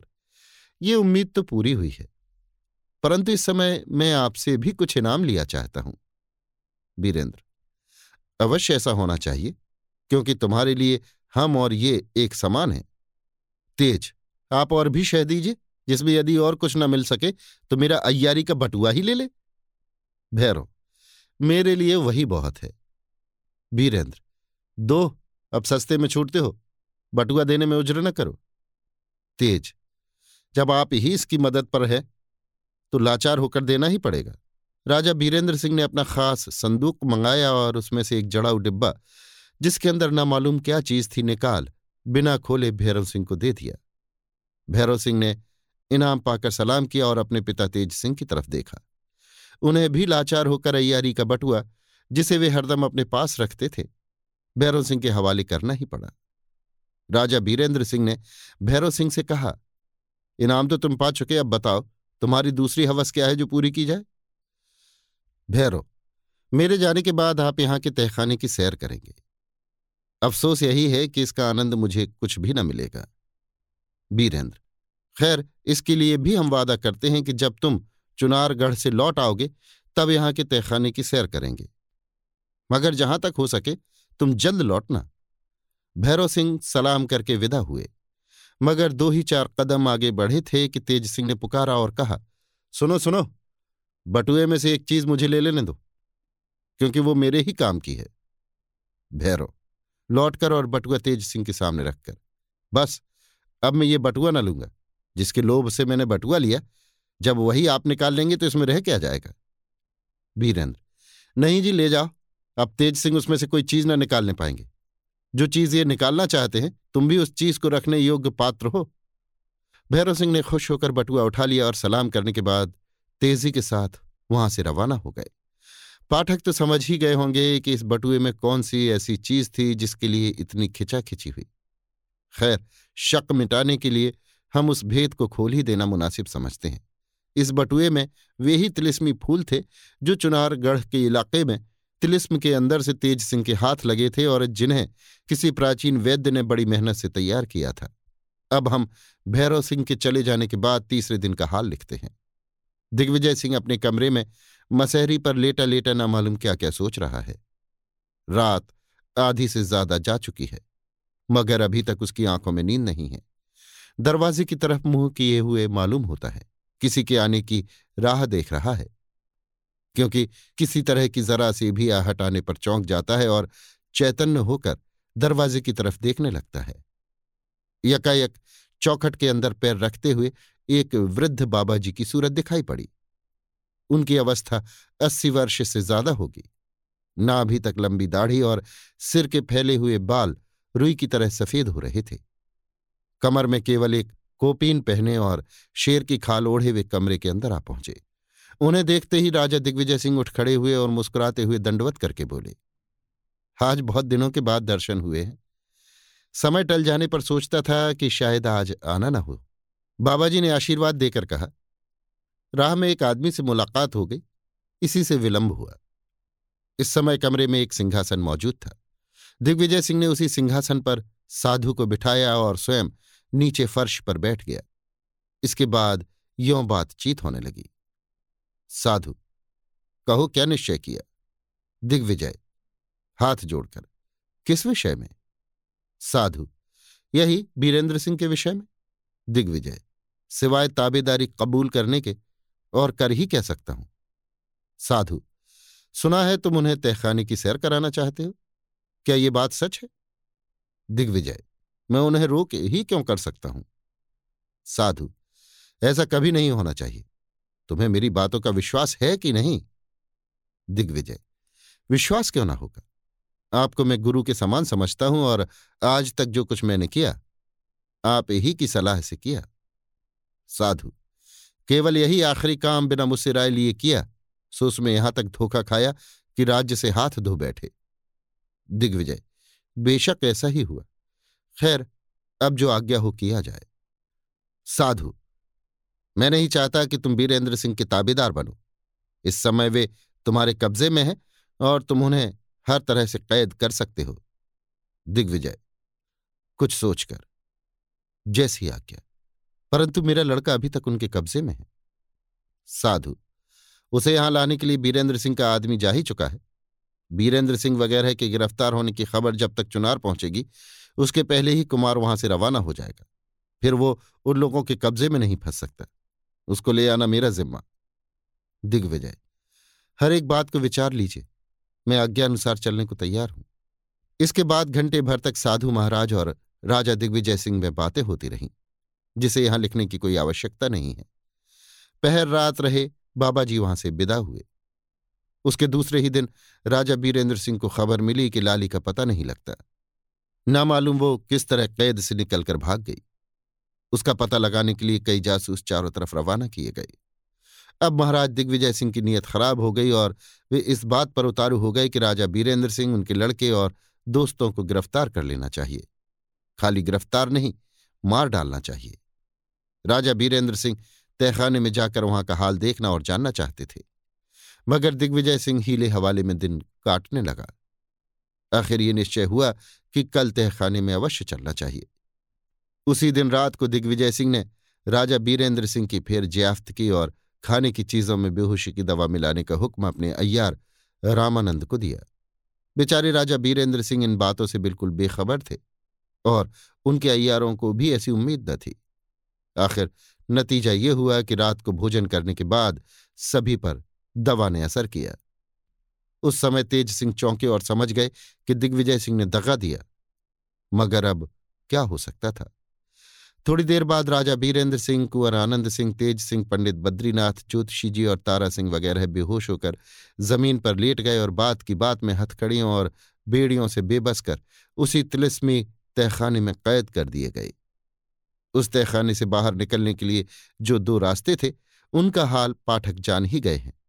क्योंकि ऊपर उसका बहुत कुछ हाल लिखा जा चुका है। उन दोनों रास्तों में से एक रास्ता, जिससे हमारे अय्यार लोग और कुंवर आनंद सिंह गए थे, बखूबी बंद कर दिया गया। मगर दूसरा रास्ता, जिधर से कुंदन यानी धनपति किशोरी को लेकर निकल गई थी, ज्यों का त्यों रहा, क्योंकि उसकी खबर राजा दिग्विजय सिंह को न थी। उस रास्ते का हाल वो कुछ भी न जानता था। राजा बीरेंद्र और उनके लड़के और साथी लोग जब कैद खाने में भेज दिए गए उस समय राजा बीरेंद्र सिंह के थोड़े से फौजी आदमी जो उनके साथ किले में आ चुके, ये दगाबाजी देखकर जान देने के लिए तैयार हो गए। उन्होंने राजा दिग्विजय सिंह के बहुत से आदमियों को मारा और जब तक जीते रहे, मालिक के नमक का ध्यान उनके दिल में बना रहा, पर आखिर कहाँ तक लड़ सकते थे? शेष में सब के सब बहादुरी के साथ लड़कर बैकुंठ चले गए। राजा दिग्विजय सिंह ने किले का फाटक बंद करवा दिया। सफीलों पर तोपें चढ़वा दी और राजा बीरेंद्र सिंह के लश्कर से, जो पहाड़ के नीचे था, लड़ाई का हुक्म दे दिया। राजा भीरेंद्र सिंह के लश्कर में दो सरदार मौजूद थे, जो अभी तक रोहतास गढ़ में नहीं आए थे। एक नाहर सिंह और दूसरे फतेह सिंह। ये दोनों सेनापति थे। पाठक, देखिए जमाने ने कैसा पलटा खाया। किशोरी की धुन में कुंवर इंद्रजीत सिंह अपने दो अयारों के साथ ऐसी जगह जा फंसे कि उनका पता लगना भी मुश्किल है। इधर राजा बीरेंद्र सिंह वगैरह की ये दशा हुई। अगर भैरव सिंह चिट्ठी लेकर चुनार न भेज दिए गए होते तो वो भी फंस जाते। आप भूले न होंगे कि रामनारायण और चुन्नीलाल चुनार गढ़ में हैं और पन्नालाल को राजा बीरेंद्र सिंह गयाजी में छोड़ आए हैं। राजगृही भी उन्हीं के सुपुर्द है। वे किसी तरह वहाँ से टल नहीं सकते, क्योंकि वो शहर नया फतेह हुआ है और वहाँ एक सरदार का हरदम बने रहना बहुत ही मुनासिब है। जिस समय रोहतासगढ़ किले से तोप की आवाज़ आई, दोनों सेनापति बहुत घबराए और पता लगाने के लिए जासूसों को किले में भेजा। मगर उनकी लौट आने पर दिग्विजय सिंह की दगाबाजी का हाल दोनों सेनापतियों को मालूम हो गया। उन्होंने उसी समय इस हाल की चिट्ठी लिख दो सवार चुनारगढ़ रवाना किए और इसके बाद सोचने लगे कि अब क्या करना चाहिए। अभी आप सुन रहे थे देवकी नंदन खत्री के लिखे उपन्यास। चंद्रकांता संतति के, पाँचवें भाग के, पाँचवें बयान को मेरी यानी समीर गोस्वामी की आवाज़ में। लीजिए सुनिए देवकी नंदन खत्री के लिखे उपन्यास, चंद्रकांता संतति के, पाँचवें भाग के, छठवें बयान को मेरी यानी समीर गोस्वामी की आवाज़ में। आज बहुत दिनों के बाद हम कमला को आधी रात के समय रोहतासगढ़ पहाड़ी के ऊपर पूरब की तरफ़ वाले जंगल में घूमते देख रहे हैं। यहाँ से किले की दीवार बहुत दूर और ऊँचे पर है। कमला ना मालूम किस फ़िक्र में है या क्या ढूंढ रही है। यद्यपि रात चांदनी थी, परंतु ऊँचे ऊँचे और घने पेड़ों के कारण जंगल में एक प्रकार से अंधकार ही था। घूमते घूमते कमला के कानों में किसी के पैर की आहट मालूम हुई। वो रुकी और एक पेड़ की आड़ में खड़ी होकर दाहिनी तरफ़ देखने लगी। जिधर से आहट मिली थी दस पंद्रह कदम की दूरी से दो आदमी जाते हुए दिखाई पड़े। बात और चाल से दोनों औरतें मालूम पड़ी।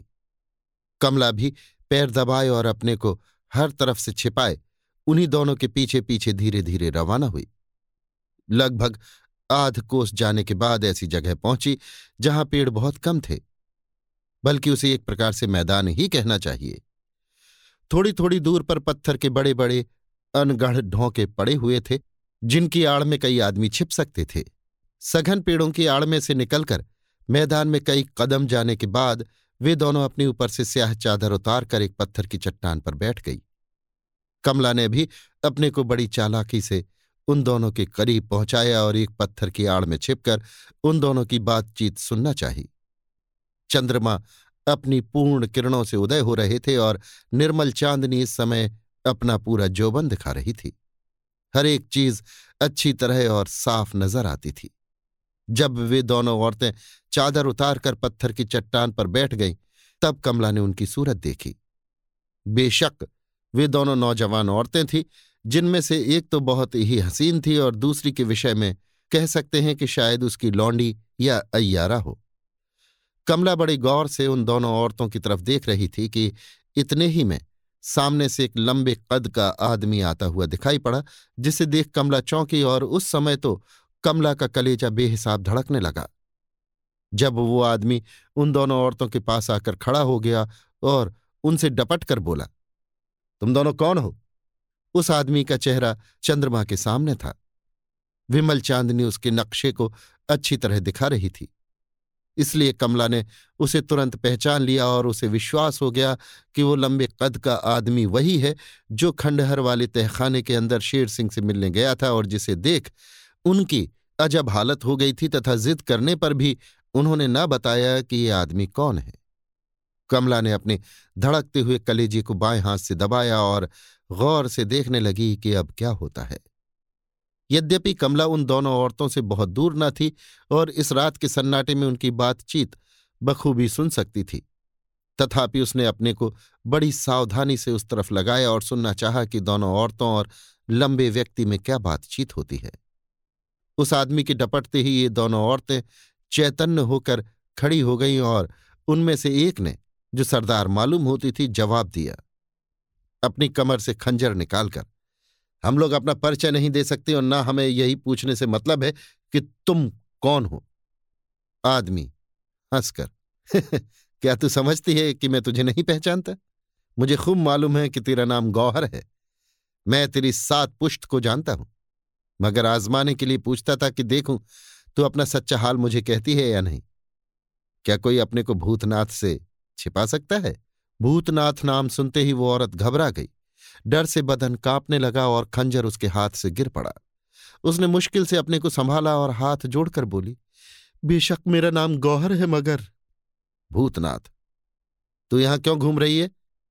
शायद इस फ़िक्र में है कि इस किले में पहुंचकर आनंद सिंह से अपना बदला ले? गौहर डरी हुई आवाज़ से, जी हाँ। भूतनाथ, पहले भी तो तू उन्हें फंसा चुकी थी, मगर उनका यार देवी सिंह उन्हें छुड़ा ले गया। हाँ तेरी छोटी बहन कहाँ है? गौहर। वो तो गया कि रानी माधवी के हाथ से मारी गई। भूतनाथ। कब? गौहर। जब वो इंद्रजीत सिंह को फंसाने के लिए चुनारगढ़ के जंगल में गई थी तो मैं अपनी छोटी बहन को साथ लेकर आनंद सिंह की धुन में उसी जंगल में गई हुई थी। दुष्टा माधवी ने व्यर्थी मेरी बहन को मार डाला।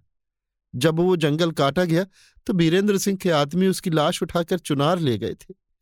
मगर अपनी साथिन की तरफ़ इशारा करके। बड़ी चालाकी से ये अय्यारा उस लाश को वहाँ से उठा लाई थी। इसके लिए देखिए, चंद्रकांता संतति, पहला भाग, चौथा बयान। भूतनाथ हाँ ठीक है। अच्छा तो तू इस किले में घुसना चाहती है और आनंद सिंह की जान लिया चाहती है। गौहर, यदि आप अप्रसन्न न हो तो। भूतनाथ, मैं क्यों अप्रसन्न होने लगा? मुझे क्या गरज पड़ी है कि मना करूँ? जो तेरा जी चाहे कर। अच्छा अब मैं जाता हूँ। लेकिन एक दफे फिर तुझसे मिलूँगा। वो आदमी तुरंत चला गया और देखते देखते नज़रों से गायब हो गया। इसके बाद उन दोनों औरतों में बातचीत होने लगी। गौहर, गिल्लन, इसकी सूरत देखते ही मेरी जान निकल गई थी। ना मालूम ये कम वक्त इस वक्त कहाँ से आ गया? गिल्लन, तुम्हारी तो बात ही दूसरी है। मैं अयारा होकर अपने को संभाल ना सकी। देखो, अभी तक कलेजा धड़ धड़ करता है। गोहर मुझको तो यही डर लगा हुआ था कि कहीं वो मुझे आनंद सिंह से बदला लेने के बारे में मना न करे। गिल्लन, सो तो उसने ना किया, मगर एक दफे मिलने के लिए कह गया है। अच्छा अब यहाँ ठहरना मुनासिब नहीं। वो दोनों औरतें, अर्थात गौहर तथा गिल्लन, वहाँ से चली गईं और कमला ने भी एक तरफ़ का रास्ता लिया। दो घंटे के बाद कमला उस कब्रिस्तान में पहुँची जो रोहतासगढ़ के तहखाने से आने जाने का रास्ता था। इस समय चंद्रमा अस्त हो चुका था और कब्रिस्तान में भी सन्नाटा था। कमला बीच वाली कब्र के पास गई और तहखाने में जाने के लिए दरवाज़ा खोलने लगी। मगर खुल ना सका। आधे घंटे तक वो इसी फ़िक्र में लगी रही, पर कोई काम न चला। लाचार उठ खड़ी हुई और कब्रिस्तान के बाहर की तरफ़ चली। फाटक के पास पहुँचती ही वो अटकी, क्योंकि सामने की तरफ़ थोड़ी ही दूर पर कोई चमकती हुई चीज़ उसे दिखाई पड़ी, जो इसी तरफ़ बढ़ी आ रही थी। आगे जाने पर मालूम हुआ कि ये बिजली की तरह चमकने वाली चीज़ एक नेजा है जो किसी औरत के हाथ में है। वो नेजा कभी तेज़ी के साथ चमकता है और इस सबब से दूर दूर तक चीज़ें दिखाई भी देती हैं। और कभी उसकी चमक बिल्कुल ही जाती रहती है और ये भी नहीं मालूम होता कि ये नेजा या नेजे को हाथ में रखने वाली औरत कहाँ है। थोड़ी देर में वो औरत इस कब्रिस्तान के बहुत पास आ गई और नेजे की चमक ने कमला को उस औरत की सूरत शक्ल अच्छी तरह दिखा दी। उस औरत का रंग स्याह था। सूरत डरावनी और बड़े बड़े दो तीन दांत मुँह के बाहर निकले हुए थे। काली साड़ी पहने हुए वो औरत पूरी राक्षसी मालूम होती थी। यद्यपि कमला अय्यारा और बहुत दिलेर थी, मगर इसकी सूरत देखते ही थर थर कांपने लगी। उसने चाहा कि कब्रिस्तान के बाहर निकलकर भाग जाए। मगर वो इतना डर गई थी कि पैर न उठा सकी। देखते ही देखते वो भयंकर मूर्ति कमला के सामने आकर खड़ी हो गई और कमला को डर के मारे कांपते देखकर बोली, डर मत, होश ठिकाने कर और जो कुछ मैं कहती हूँ, उसे ध्यान देकर सुन। अभी आप सुन रहे थे देवकीनंदन खत्री के लिखे उपन्यास, चंद्रकांता संतति के पाँचवें भाग का छठवां बयान, मेरी यानी समीर गोस्वामी की आवाज़ में। लीजिए सुनिए देवकीनंदन खत्री के लिखे उपन्यास, चंद्रकांता संतति के पाँचवें भाग के सातवें बयान को मेरी यानी समीर गोस्वामी की आवाज़ में। रोहतासगढ़ फतेह होने की खबर लेकर भैरव सिंह चुनार पहुँचे और उसके दो ही तीन दिन बाद राजा दिग्विजय सिंह की बेईमानी की खबर लेकर कई सवार भी जा पहुँचे। इस समाचार के पहुँचते ही चुनारगढ़ में खलबली पड़ गई। फौज के साथ ही साथ रियाया भी राजा बीरेंद्र सिंह और उनके खानदान को दिल से चाहती थी, क्योंकि उनके जमाने में अमीर गरीब सभी खुश रहते थे। आलिम और कारीगरों की कदर की जाती थी। अदना से अदना भी अपनी फरियाद राजा के कान तक पहुँचा सकता था। उद्योगियों और व्यापारियों को दरबार से मदद मिलती थी। अयार और जासूस लोग छिपे छिपे रियाया के दुख सुख का हाल मालूम करते और राजा को हर तरह की खबर पहुंचाते थे। शादी ब्याह में इज़्ज़त के माफिक हर एक को मदद मिलती थी और इसी से रियाया भी तन, मन, धन से राजा की मदद के लिए तैयार रहती थी। राजा बीरेंद्र सिंह कैद हो गए। इस खबर को सुनते ही रियाया जोश में आ गई और इस फ़िक्र में हुई कि जिस तरह हो, राजा को छुड़ाना चाहिए। रोहतासगढ़ के बारे में क्या करना चाहिए और दुश्मनों पर क्यों कर फतह पानी चाहिए, ये सब सोचने विचारने के पहले महाराज सुरेंद्र सिंह और जीत सिंह ने भैरव सिंह रामनारायण और चुन्नीलाल को हुक्म दिया कि तुम लोग तुरंत रोहतासगढ़ जाओ और जिस तरह हो सके अपने को किले के अंदर पहुंचाकर राजा बीरेंद्र सिंह को रिहा करो। हम दोनों में से भी कोई आदमी मदद लेकर शीघ्र पहुंचेगा। हुक्म पाते ही तीनों अय्यार तेज और मज़बूत घोड़ों पर सवार हो रोहतासगढ़ की तरफ़ रवाना हुए और दूसरे दिन शाम को अपनी फौज में पहुँचे। राजा बीरेंद्र सिंह की आधी फौज अर्थात पच्चीस हज़ार फौज तो पहाड़ी के नीचे किले के दरवाजे की तरफ़ खड़ी हुई थी और बाकी आधी फौज पहाड़ी के चारों तरफ़ इसलिए फैला दी गई थी कि राजा दिग्विजय सिंह को बाहर से किसी तरह की मदद न पहुँचने पाए। पाँच पाँच सात सात सौ बहादुरों को लेकर नाहर सिंह कई दफे उस पहाड़ी पर चढ़ा और किले के दरवाजे तक पहुँचना चाहा। मगर किले के बुर्जों पर से आए हुए तोप के गोलों ने उन्हें वहाँ तक न पहुँचने दिया और हर दफे लौटना पड़ा। ज़ाहिर में तो वे लोग सामने की तरफ़ अड़े हुए थे और घड़ी घड़ी हमला करते थे। मगर नाहर सिंह के हुक्म से पाँच पाँच सात सात करके जंगल ही जंगल, रात के समय छिपे हुए रास्तों से बहुत से सिपाही, जासूस और सुरंग खोदने वाले पहाड़ पर चढ़ गए थे तथा बराबर चढ़े चले जाते थे और उम्मीद पाई जाती थी कि दो ही तीन दिन में हज़ार दो हज़ार आदमी पहाड़ के ऊपर हो जाएँगे। तब नाहर सिंह छिपकर अकेला पहाड़ पर चढ़ जाएगा और अपने आदमियों को बटोरकर किले के दरवाजे पर हमला करेगा। पहाड़ पर पहुंचकर सुरंग खोदने वाले सुरंग खोदकर बारूद के ज़ोर से किले का फाटक तोड़ने की धुन में लगे हुए थे और इन बातों की खबर राजा दिग्विजय सिंह को बिल्कुल न थी। भैरव सिंह ने पहुंचकर ये सब हाल सुना और खुश होकर सेनापतियों की तारीफ़ की तथा कहा कि यद्यपि पहाड़ के ऊपर का घना जंगल ऐसा बेढब है कि मुसाफिरों को जल्दी रास्ता नहीं मिल सकता तथापि हमारे आदमी यदि ऊंचाई की तरफ़ ध्यान न देकर चढ़ना शुरू करेंगे तो लुढ़कते पुड़कते किले के पास पहुँच ही जाएँगे। खैर, आप लोग जिस काम में लगे हैं, लगे रहिए। हम तीनों अय्यार पहाड़ पर जाते हैं और किसी तरह किले के अंदर पहुँचने का बंदोबस्त करते हैं। पहर रात बीत गई थी जब भैरव सिंह, रामनारायण और चुन्नीलाल पहाड़ी के ऊपर चढ़ने लगे। भैरव सिंह कई दफे उस पहाड़ी पर जा चुके थे और उस जंगल में अच्छी तरह घूम चुके थे, इसलिए उन्हें भूलने और धोखा खाने का डर न था। ये लोग बेधड़क पहाड़ पर चले गए और रोहतासगढ़ के रास्ते वाले कब्रिस्तान में ठीक उस समय पहुँचे, जिस समय कमला धड़कते हुए कलेजे के साथ उस राक्षसी के सामने खड़ी थी, जिसके हाथ में बिजली की तरह चमकता हुआ नेजा था। जिस समय वो नेजा चमकता था, देखने वाले की आँखें चौंधिया जाती थीं। भैरव सिंह ने दूर से चमकते हुए नेजे को देखा। जिसे देखकर दोनों साथी अय्यार भी डर कर खड़े हो गए। भैरव सिंह चाहते थे कि जब वो औरत वहाँ से चली जाए तो कब्रिस्तान में जाएँ, मगर वे ऐसा न कर सके, क्योंकि नेजे की चमक में उन्होंने कमला की सूरत देखी, जो इस समय जान से हाथ धोकर उस राक्षसी के सामने खड़ी थी। हम ऊपर कई जगह इशारा कर आए हैं कि भैरव सिंह कमला को चाहते थे और वो भी इनसे मोहब्बत रखती थी। इस समय कमला को एक राक्षसी के सामने देख उसकी मदद न करना भैरव सिंह से कब हो सकता था। वे लपक कर कमला के पास पहुँचे। दो अय्यारों को साथ लिए भैरव सिंह को अपने पास मौजूद देखकर कमला का जी ठिकाने हुआ और उसने जल्दी से भैरव सिंह का हाथ पकड़ के कहा, खूब पहुँचे। भैरव, तुम यहाँ क्यों खड़ी हो और तुम्हारे सामने ये औरत कौन है? कमला, मैं इसे नहीं पहचानती। राक्षसी, मेरा हाल कमला से क्यों पूछते हो? मुझसे पूछो। इस समय तुम्हें देखकर मैं बहुत खुश हुई। मैं भी इसी फ़िक्र में थी कि किसी तरह भैरव सिंह से मुलाकात हो। भैरव, तुमने मुझे क्यों कर पहचाना?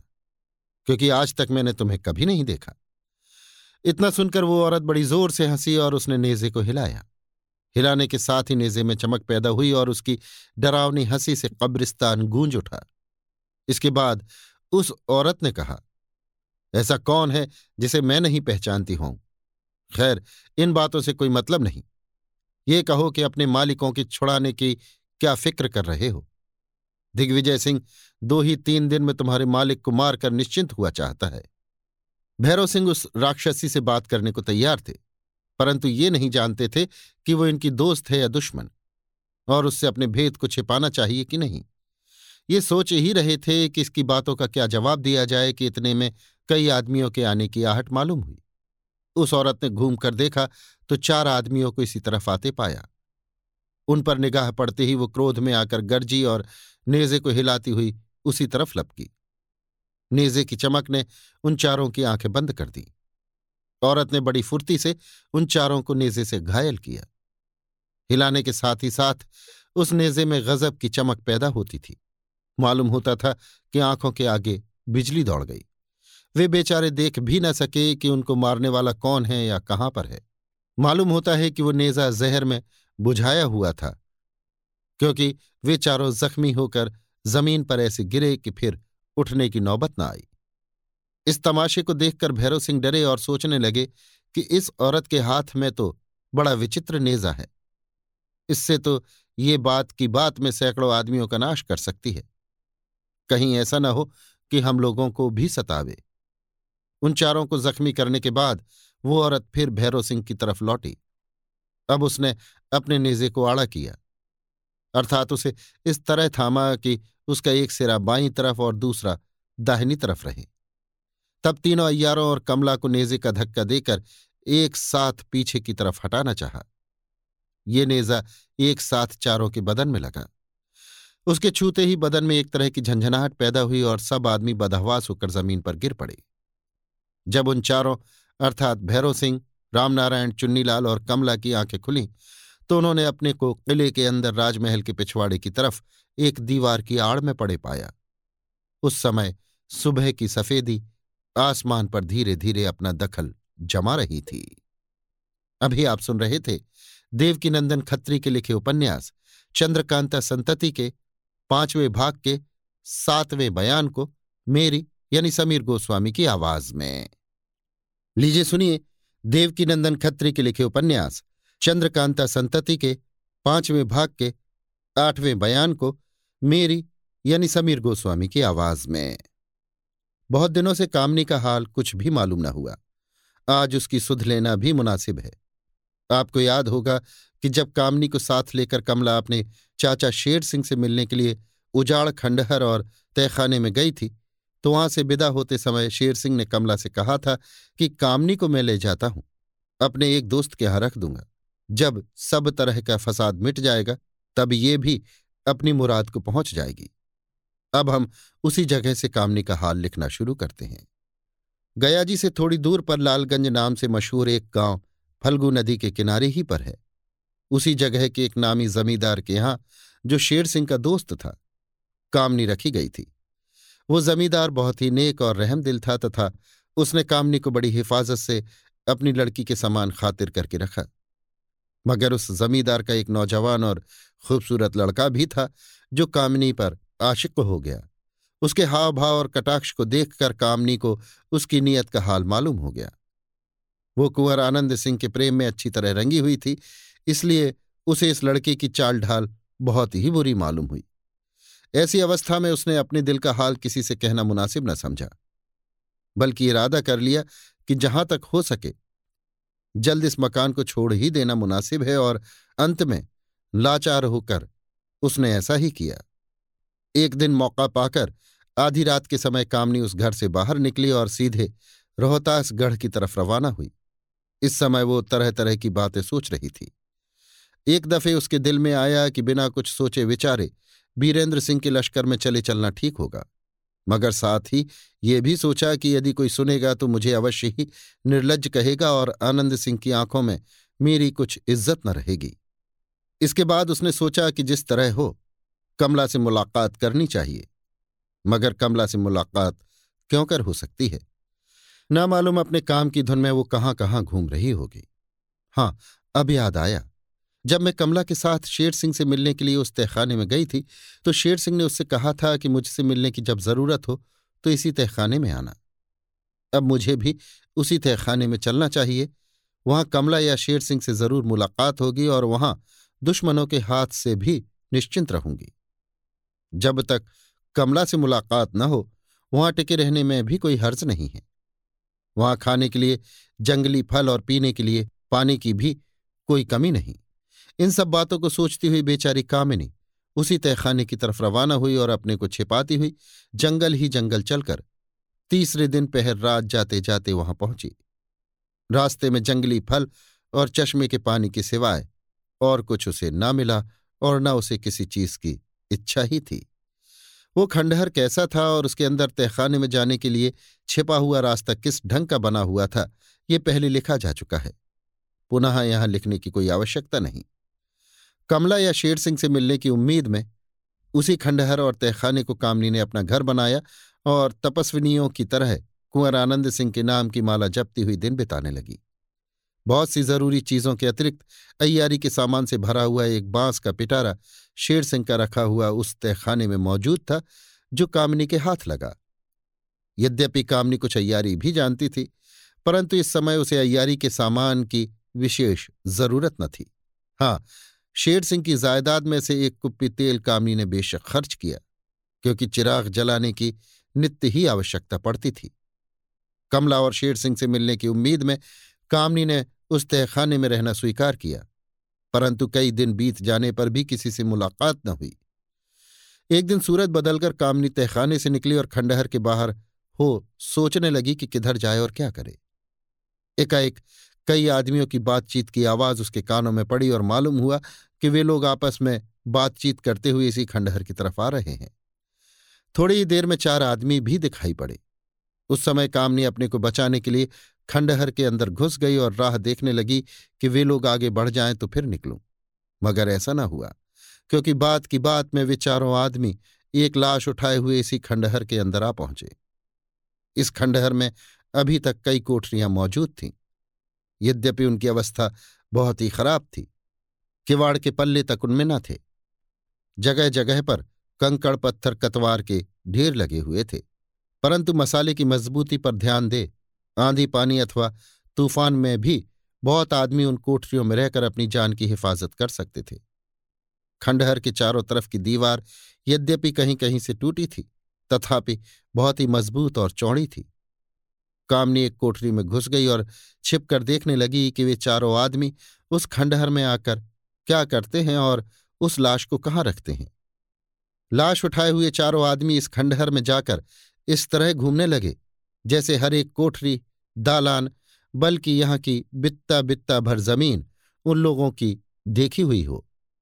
चूने पत्थर के ढेरों में घूमते और रास्ता निकालते हुए वे लोग एक कोठरी के अंदर घुस गए, जो उस खंडहर भर में सब कोठरियों से छोटी थी और दो घंटे तक बाहर न निकले। इसके बाद जब वे लोग बाहर आए तो खाली हाथ थे, अर्थात लाश न थी। शायद उस कोठरी में गाड़िया रख आए हों। जब वे आदमी खंडहर से बाहर हो, मैदान की तरफ़ चले गए, बल्कि बहुत दूर निकल गए, तब कामनी भी कोठरी से बाहर निकली और चारों तरफ़ देखने लगी। उसे आज तक यही विश्वास था कि इस खंडहर का हाल शेर सिंह, कमला, मेरे और उस लंबे आदमी के सिवाय, जो शेर सिंह से मिलने के लिए यहाँ आया था, किसी पांचवे को मालूम नहीं। मगर आज की कैफियत देखकर उसका ख्याल बदल गया और वो तरह तरह के सोच विचार में पड़ गई। थोड़ी देर बाद वो उसी कोठरी की तरफ़ बढ़ी, जिसमें वे लोग लाश छोड़ गए थे। मगर उस कोठरी में ऐसा अंधकार था कि अंदर जाने का साहस न पड़ा। आखिर अपने तहखाने में गई और शेर सिंह के पिटारे में से एक मोमबत्ती निकालकर और बालकर बाहर निकली। पहले उसने रोशनी के आगे हाथ की आड़ देकर चारों तरफ़ देखा और फिर उस कोठरी की तरफ़ रवाना हुई। जब कोठरी के दरवाजे पर पहुँची तो उसकी निगाह एक आदमी पर पड़ी, जिसे देखते ही वो चौंकी और डर कर दो कदम पीछे हट गई। मगर उसकी होशियार आँखों ने तुरंत पहचान लिया कि वो आदमी असल में मुर्दे से भी बढ़कर है। अर्थात पत्थर की एक खड़ी मूरत है, जो सामने की दीवार के साथ चिपकी हुई है। आज के पहले इस कोठरी के अंदर कामनी नहीं आई थी, इसलिए वो हर एक तरफ़ अच्छी तरह गौर से देखने लगी। परंतु उसे इस बात का खटका बराबर लगा रहा कि कहीं वे चारों आदमी फिर न आ जाएँ। कामनी को उम्मीद थी कि इस कोठरी के अंदर वो लाश दिखाई देगी जिसे चारों आदमी उठाकर लाए थे। मगर कोई लाश दिखाई न पड़ी। आखिर उसने ख्याल किया कि शायद वे लोग लाश की जगह मूरत को लाए हों, जो सामने दीवार के साथ खड़ी है। कामनी उस कोठरी के अंदर घुसकर मूरत के पास जा खड़ी हुई और उसे अच्छी तरह देखने लगी। उसे बड़ा ताज्जुब हुआ जब उसने अच्छी तरह जाँच करने पर निश्चय कर लिया कि वो मूरत दीवार के साथ है। अर्थात इस तरह से जड़ी हुई है कि बिना टुकड़े टुकड़े हुए किसी तरह दीवार से अलग नहीं हो सकती। कामनी की चिंता और बढ़ गई। अब उसे इसमें किसी तरह का शक न रहा कि वे चारों आदमी ज़रूर किसी की लाश को उठा लाए थे, इस मूरत को नहीं। मगर वो लाश गई कहाँ? क्या ज़मीन खा गई या किसी चूने के ढेर के नीचे दबा दी गई? नहीं, मिट्टी या चूने के नीचे वो लाश दाबी नहीं गई। अगर ऐसा होता तो ज़रूर देखने में आता। उन लोगों ने जो कुछ किया इसी कोठरी के अंदर किया। कामनी उस मूरत के पास खड़ी देर तक सोचती रही।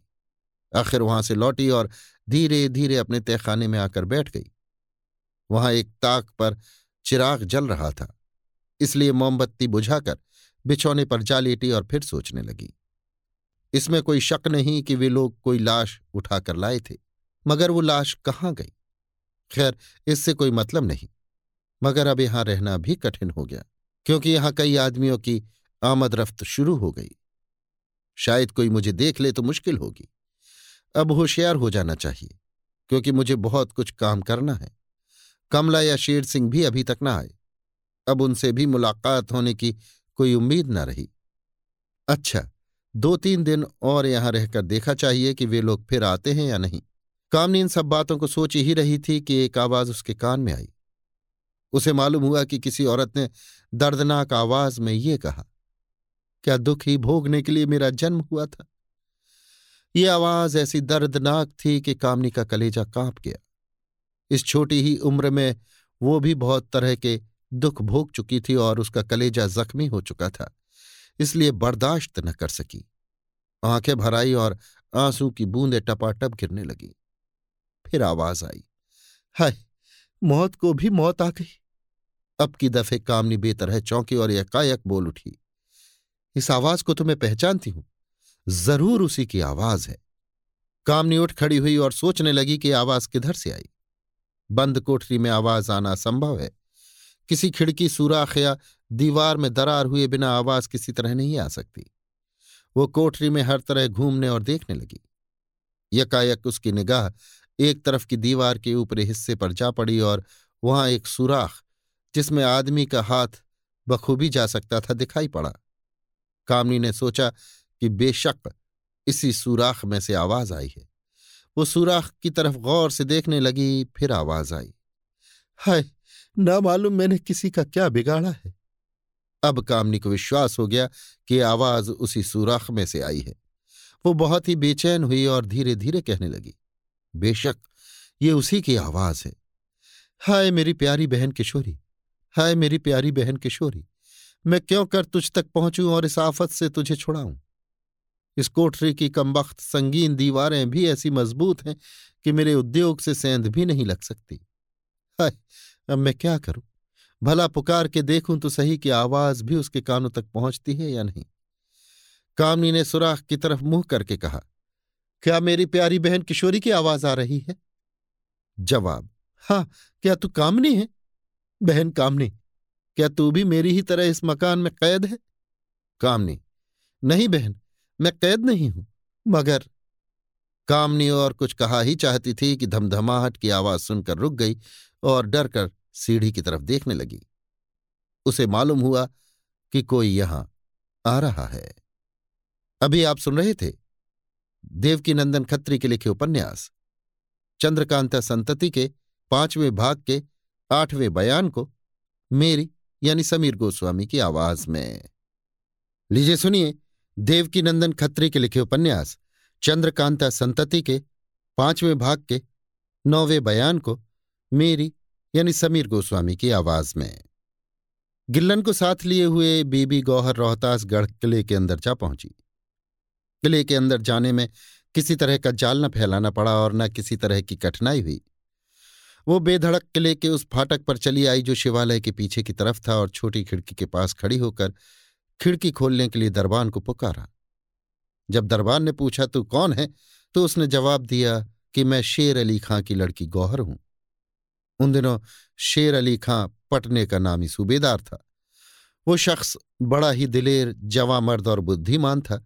साथ ही इसके कुछ कुछ दगाबाज भी था, मगर इसे वो राजनीति का एक अंग मानता था। उसके इलाके भर में जो कुछ उसका रोआब था, उसे कहाँ तक कहा जाए? दूर दूर तक के आदमी उसका नाम सुनकर काँप जाते थे। उसके पास फौज तो केवल पाँच ही हज़ार थी मगर वो उससे पच्चीस हज़ार फौज का काम लेता था, क्योंकि उसने अपने ढंग के आदमी चुन चुनकर अपनी फौज में भर्ती किए थे। गौहर उसी शेर अली खां की लड़की थी और वो गौहर की मौसेरी बहन थी जो चुनारगढ़ के पास वाले जंगल में माधवी के हाथ से मारी गई थी। शेर अली खां अपनी जोरू को बहुत चाहता था और उसी तरह अपनी लड़की गौहर को भी हद से ज़्यादा प्यार करता था। गौहर को दस वर्ष की छोड़कर उसकी माँ मर गई थी। माँ के गम में गौहर दीवानी सी हो गई। लाचार दिल बहलाने के लिए शेर अली खां ने गौहर को आज़ाद कर दिया और वो थोड़े से आदमियों को साथ लेकर दूर दूर तक सैर करती फिरती थी। पाँच वर्ष तक वो इसी अवस्था में रही। इसी बीच में आज़ादी मिलने के कारण उसके चाल चलन में भी फ़र्क पड़ गया था। इस समय गौहर की उम्र पंद्रह वर्ष की है। शेर अली खां दिग्विजय सिंह का दिल्ली दोस्त था और दिग्विजय सिंह भी उसका बहुत भरोसा रखता था। गौहर का नाम सुनते ही दरबान चौंका और उसने उस अफसर को इत्तला दी, जो कई सिपाहियों को साथ लेकर फाटक की हिफाजत पर मुस्तैद था। अफसर तुरंत ही फाटक पर आया और उसने पुकार कर पूछा, आप कौन हैं? गौहर, मैं शेर अली खां की लड़की गौहर हूँ। अफसर, इस समय आपको संकेत बताना चाहिए। गौहर, हाँ, बताती हूँ। जोगिया जोगिया सुनते ही अफसर ने दरवाज़ा खोलने का हुक्म दिया और गिल्लन को साथ लिए हुए गौहर किले के अंदर पहुँच गई। मगर गौहर बिल्कुल नहीं जानती थी कि थोड़ी ही दूर पर एक लंबे कद का आदमी दीवार के साथ चिपका खड़ा है और उसकी बातें जो दरबान के साथ हो रही थी सुन रहा है।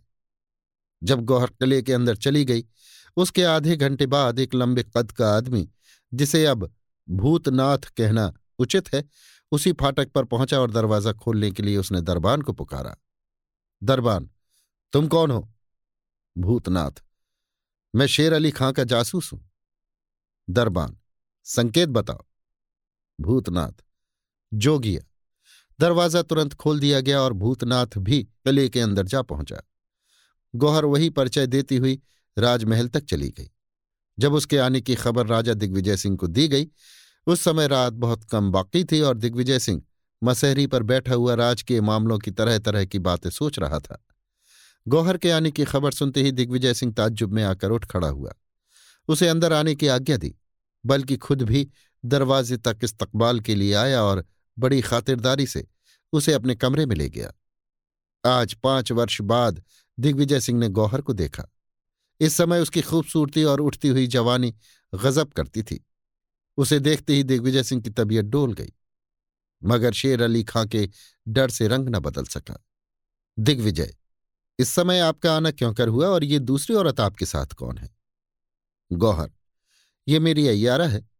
कई दिन हुए, केवल आपसे मिलने के लिए सौ सिपाहियों को साथ लेकर मैं यहाँ आ रही थी। इत्तेफाक से बीरेंद्र सिंह के जालिम आदमियों ने मुझे गिरफ़्तार कर लिया। मेरे साथियों में से कई मारे गए और कई कैद हो गए। मैं भी चार दिन तक कैद रही। आखिर इस चाला कैयारा ने जो कैद होने से बच गई थी मुझे छुड़ाया। इस समय सिवाय इसके कि मैं इस किले में आ घुसूं और कोई तदबीर जान बचाने की न सूझी। सुना है कि बीरेंद्र सिंह वगैरह आजकल आपके यहाँ कैद हैं? दिग्विजय हाँ वे लोग आजकल यहाँ कैद हैं। मैंने ये खबर आपके पिता को भी लिखी है।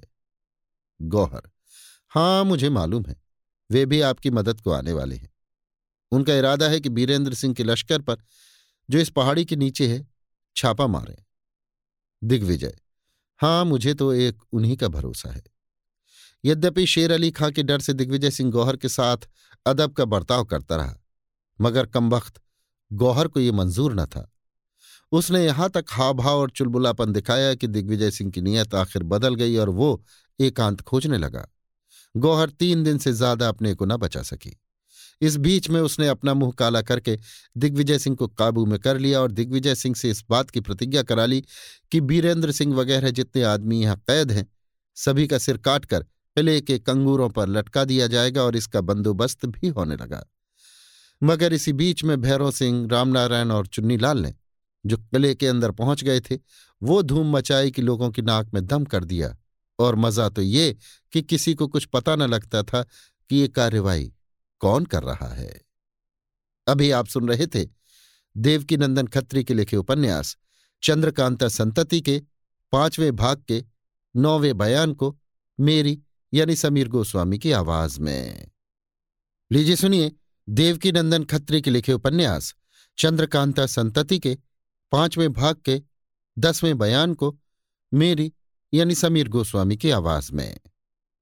बीरेंद्र सिंह के तीनों अय्यारों ने रोहतासगढ़ के किले के अंदर पहुंचकर अंधेर मचाना शुरू किया। उन लोगों ने निश्चय कर लिया कि अगर दिग्विजय सिंह हमारे मालिकों को नहीं छोड़ेगा तो अय्यारी के कायदे के बाहर काम करेंगे और रोहतासगढ़ का सत्यानाश करके छोड़ेंगे। जिस दिन दिग्विजय सिंह की मुलाकात गौहर से हुई थी, उसके दूसरे ही दिन दरबार के समय दिग्विजय सिंह को खबर पहुँची कि शहर में कई जगह हाथ से लिखे हुए कागज़ दीवारों पर चिपके हुए दिखाई देते हैं, जिनमें लिखा है बीरेंद्र सिंह के अय्यार लोग इस किले में आ पहुँचे। यदि दिग्विजय सिंह अपनी भलाई चाहे तो 24 घंटे के अंदर राजा बीरेंद्र सिंह वगैरह को छोड़ दें। नहीं तो देखते देखते रोहतासगढ़ का सत्यानाश हो जाएगा और यहाँ का एक आदमी जीता न बचेगा। राजा बीरेंद्र सिंह के अय्यारों का हाल दिग्विजय सिंह अच्छी तरह जानता था। उसे विश्वास था कि उन लोगों का मुकाबला करने वाला दुनिया भर में कोई नहीं है। विज्ञापन का हाल सुनते ही वो काँप उठा और सोचने लगा कि अब क्या करना चाहिए। इस विज्ञापन की खबर बात की बात शहर भर में फैल गई। मारे डर के वहाँ की रियाया का दम निकला जाता था। सब कोई अपने राजा दिग्विजय सिंह की शिकायत करते थे और कहते थे कि कमबख्त ने बेफायदे राजा वीरेंद्र सिंह से वैर बांधकर हम लोगों की जान ली। तीन अय्यारों ने तीन काम बांट लिए। रामनारायण ने इस बात का जिम्मा लिया कि किसी लोहार के यहाँ चोरी करके बहुत सी कीलें इकट्ठी करेंगे और रोहतासगढ़ में जितनी तोपें हैं, सभी में कीलें ठोक देंगे। तोप में रंजक देने की जो प्याली होती है, उसके छेद में कील ठोंक देने से तो बेकाम हो जाती है। चुन्नीलाल ने वादा किया कि तीन दिन के अंदर रामानंद अय्यार का सिर काट शहर के चौमुहाने पर रखेंगे और भैरव सिंह ने तो रोहतासगढ़ ही को चौपट करने का प्रण किया था। हम ऊपर लिखाए हैं कि जिस समय कुंदन यानी धनपति ने तहखाने में से किशोरी को निकाल ले जाने का इरादा किया था तो बारह नंबर की कोठरी में पहुँचने के पहले तहखाने के दरवाजे में ताला लगा दिया था। मगर रोहतासगढ़ दखल होने के बाद तहखाने वाली किताब की मदद से जो दरोगा के पास रहा करती थी, वे दरवाजे पुनः खोल दिए गए थे और इसलिए दीवान खाने की राह से तहखाने में फिर आमद रफ्त शुरू हो गई थी। एक दिन आधी रात के बाद राजा दिग्विजय सिंह के पलंग पर बैठी हुई गौहर ने इच्छा प्रकट की कि मैं तहखाने में चलकर राजा बीरेंद्र सिंह वगैरह को देखा चाहती हूँ। राजा दिग्विजय सिंह उसकी मोहब्बत में चूर हो रहे थे। दीन दुनिया की खबर भूले हुए थे। तहखाने के कायदे पर ध्यान न देकर गौहर को तहखाने में ले चले। अभी पहला दरवाज़ा भी खोला न था कि एकाएक एक भयानक आवाज़ आई। मालूम हुआ कि मानो हज़ारों तोपे एक साथ छूटी हैं। तमाम किला हिल उठा। गौहर बदहवास होकर ज़मीन पर गिर पड़ी। दिग्विजय सिंह भी खड़ा न रह सका। जब दिग्विजय सिंह को होश आया, छत पर चढ़ गया और शहर की तरफ़ देखने लगा। शहर में बेहिसाब आग लगी हुई थी। सैकड़ों घर जल रहे थे। अग्निदेव ने अपना पूरा दखल जमा लिया था। आग के बड़े बड़े शोले आसमान की तरफ़ उठ रहे थे।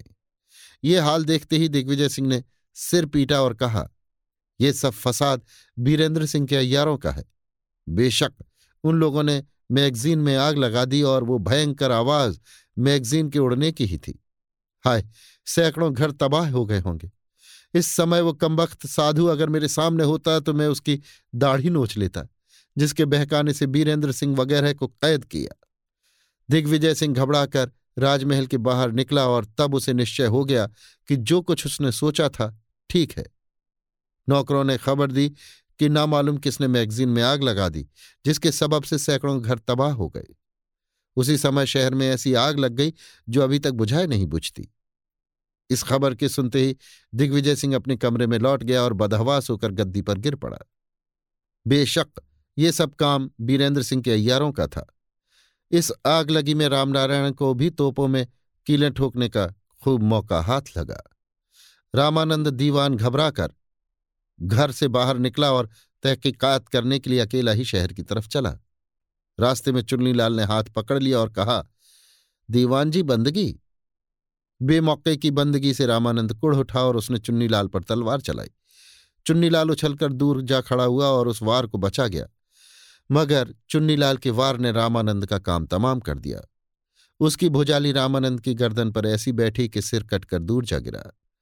अब हमको ये भी लिखना चाहिए कि भैरव सिंह ने किस तरह मैगजीन में आग लगाई। भैरव सिंह ने एक मोमबत्ती ऐसी तैयार की, जो केवल दो घंटे तक जल सकती थी। अर्थात उसमें दो घंटे से ज़्यादा देर तक जलने लायक मोम न था और उस मोमबत्ती के बीचों बीच में आतिशबाजी का एक अनार बनाया, जिसमें आधी मोमबत्ती जब जल जाए तो आपसे आप अनार में आग लगे।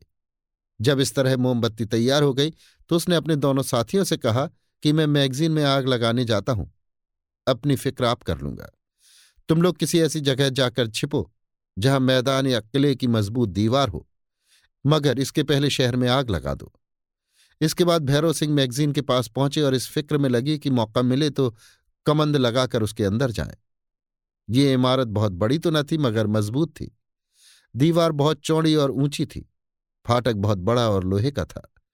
पहरे पर पचास आदमी नंगी तलवारें लिए हर वक्त मुस्तैद रहते थे। इस मैगजीन के चारों तरफ़ से कोई आदमी आग लेकर नहीं जाने पाता था। चंद्रमा अस्त हो गया और पिछली रात की अंधेरी चारों तरफ़ फैल गई। निद्रा देवी की हुकूमत में सभी पड़े हुए थे। यहाँ तक कि पहरे वालों की आँखें भी झिपी पड़ती थी। उसी समय मौका पाकर भैरव सिंह ने मैगजीन के पिछली तरफ़ कमंद लगाई। दीवार के ऊपर चढ़ जाने के बाद कमंद खींच ली और फिर उसी के सहारे उतर गए। मैगजीन के अंदर हज़ारों थैले बारूद के गंजे हुए पड़े थे। तोप के गोलों का ढेर लगा हुआ था। बहुत सी तोपें भी पड़ी हुई थी। भैरव सिंह ने ये मोमबत्ती जलाई और बारूद के थैलों के पास ज़मीन पर लगाकर खड़ी कर दी। इसके बाद फुर्ती से मैगजीन के बाहर हो गए और जहाँ तक दूर निकल जाते बना निकल गए। उसी के घंटे भर बाद जब मोमबत्ती का अनार छूटा होगा, बारूद में आग लगी और मैगजीन की इमारत जड़ बुनियाद से नष्ट हो गई। हज़ारों आदमी मरे और सैकड़ों मकान गिर पड़े। बल्कि यूँ कहना चाहिए कि उसकी आवाज़ से रोहतासगढ़ का किला दहल उठा। ज़रूर कई कोस तक इसकी भयानक आवाज़ गई होगी। पहाड़ी के नीचे बीरेंद्र सिंह के लश्कर में जब ये आवाज़ पहुँची तो दोनों सेनापति समझ गए कि मैगजीन में आग लगी। क्योंकि ऐसी भयानक आवाज़ सिवाय मैगजीन उड़ने के और किसी तरह से नहीं हो सकती। बेशक ये काम भैरव सिंह का है। मैगजीन उड़ने का निश्चय होते ही दोनों सेनापति बहुत प्रसन्न हुए और समझ गए कि अब रोहतासगढ़ का किला फतह कर लिया। क्योंकि जब बारूद का खजाना ही उड़ गया तो किले वाले तोपों के ज़रिए से हमें क्यों कर रोक सकते हैं? दोनों सेनापतियों ने यह सोचकर कि अब विलंब करना मुनासिब नहीं, किले पर चढ़ाई कर दी और दो हज़ार आदमियों को साथ ले नाहर सिंह पहाड़ पर चढ़ने लगा। यद्यपि दोनों सेनापति इस बात को समझते थे कि मैगजीन उड़ गई है तो भी कुछ बारूद तोप खाने में ज़रूर होगी। मगर ये ख्याल उनके बढ़े हुए हौसले को किसी तरह रोक न सका। इधर दिग्विजय सिंह अपनी ज़िंदगी से बिल्कुल नाउम्मीदी हो बैठा। जब उसे ये खबर पहुँची कि रामानंद दीवान या अय्यार भी मारा गया और बहुत सी तोपें भी कील ठुक जाने के कारण बर्बाद हो गई, तब वो और बेचैन हो गया और मालूम होने लगा कि मौत नंगी तलवार लिए सामने खड़ी है। वो पहर दिन चढ़े तक पागलों की तरह चारों तरफ़ दौड़ता रहा और तब एकांत में बैठकर सोचने लगा कि अब क्या करना चाहिए।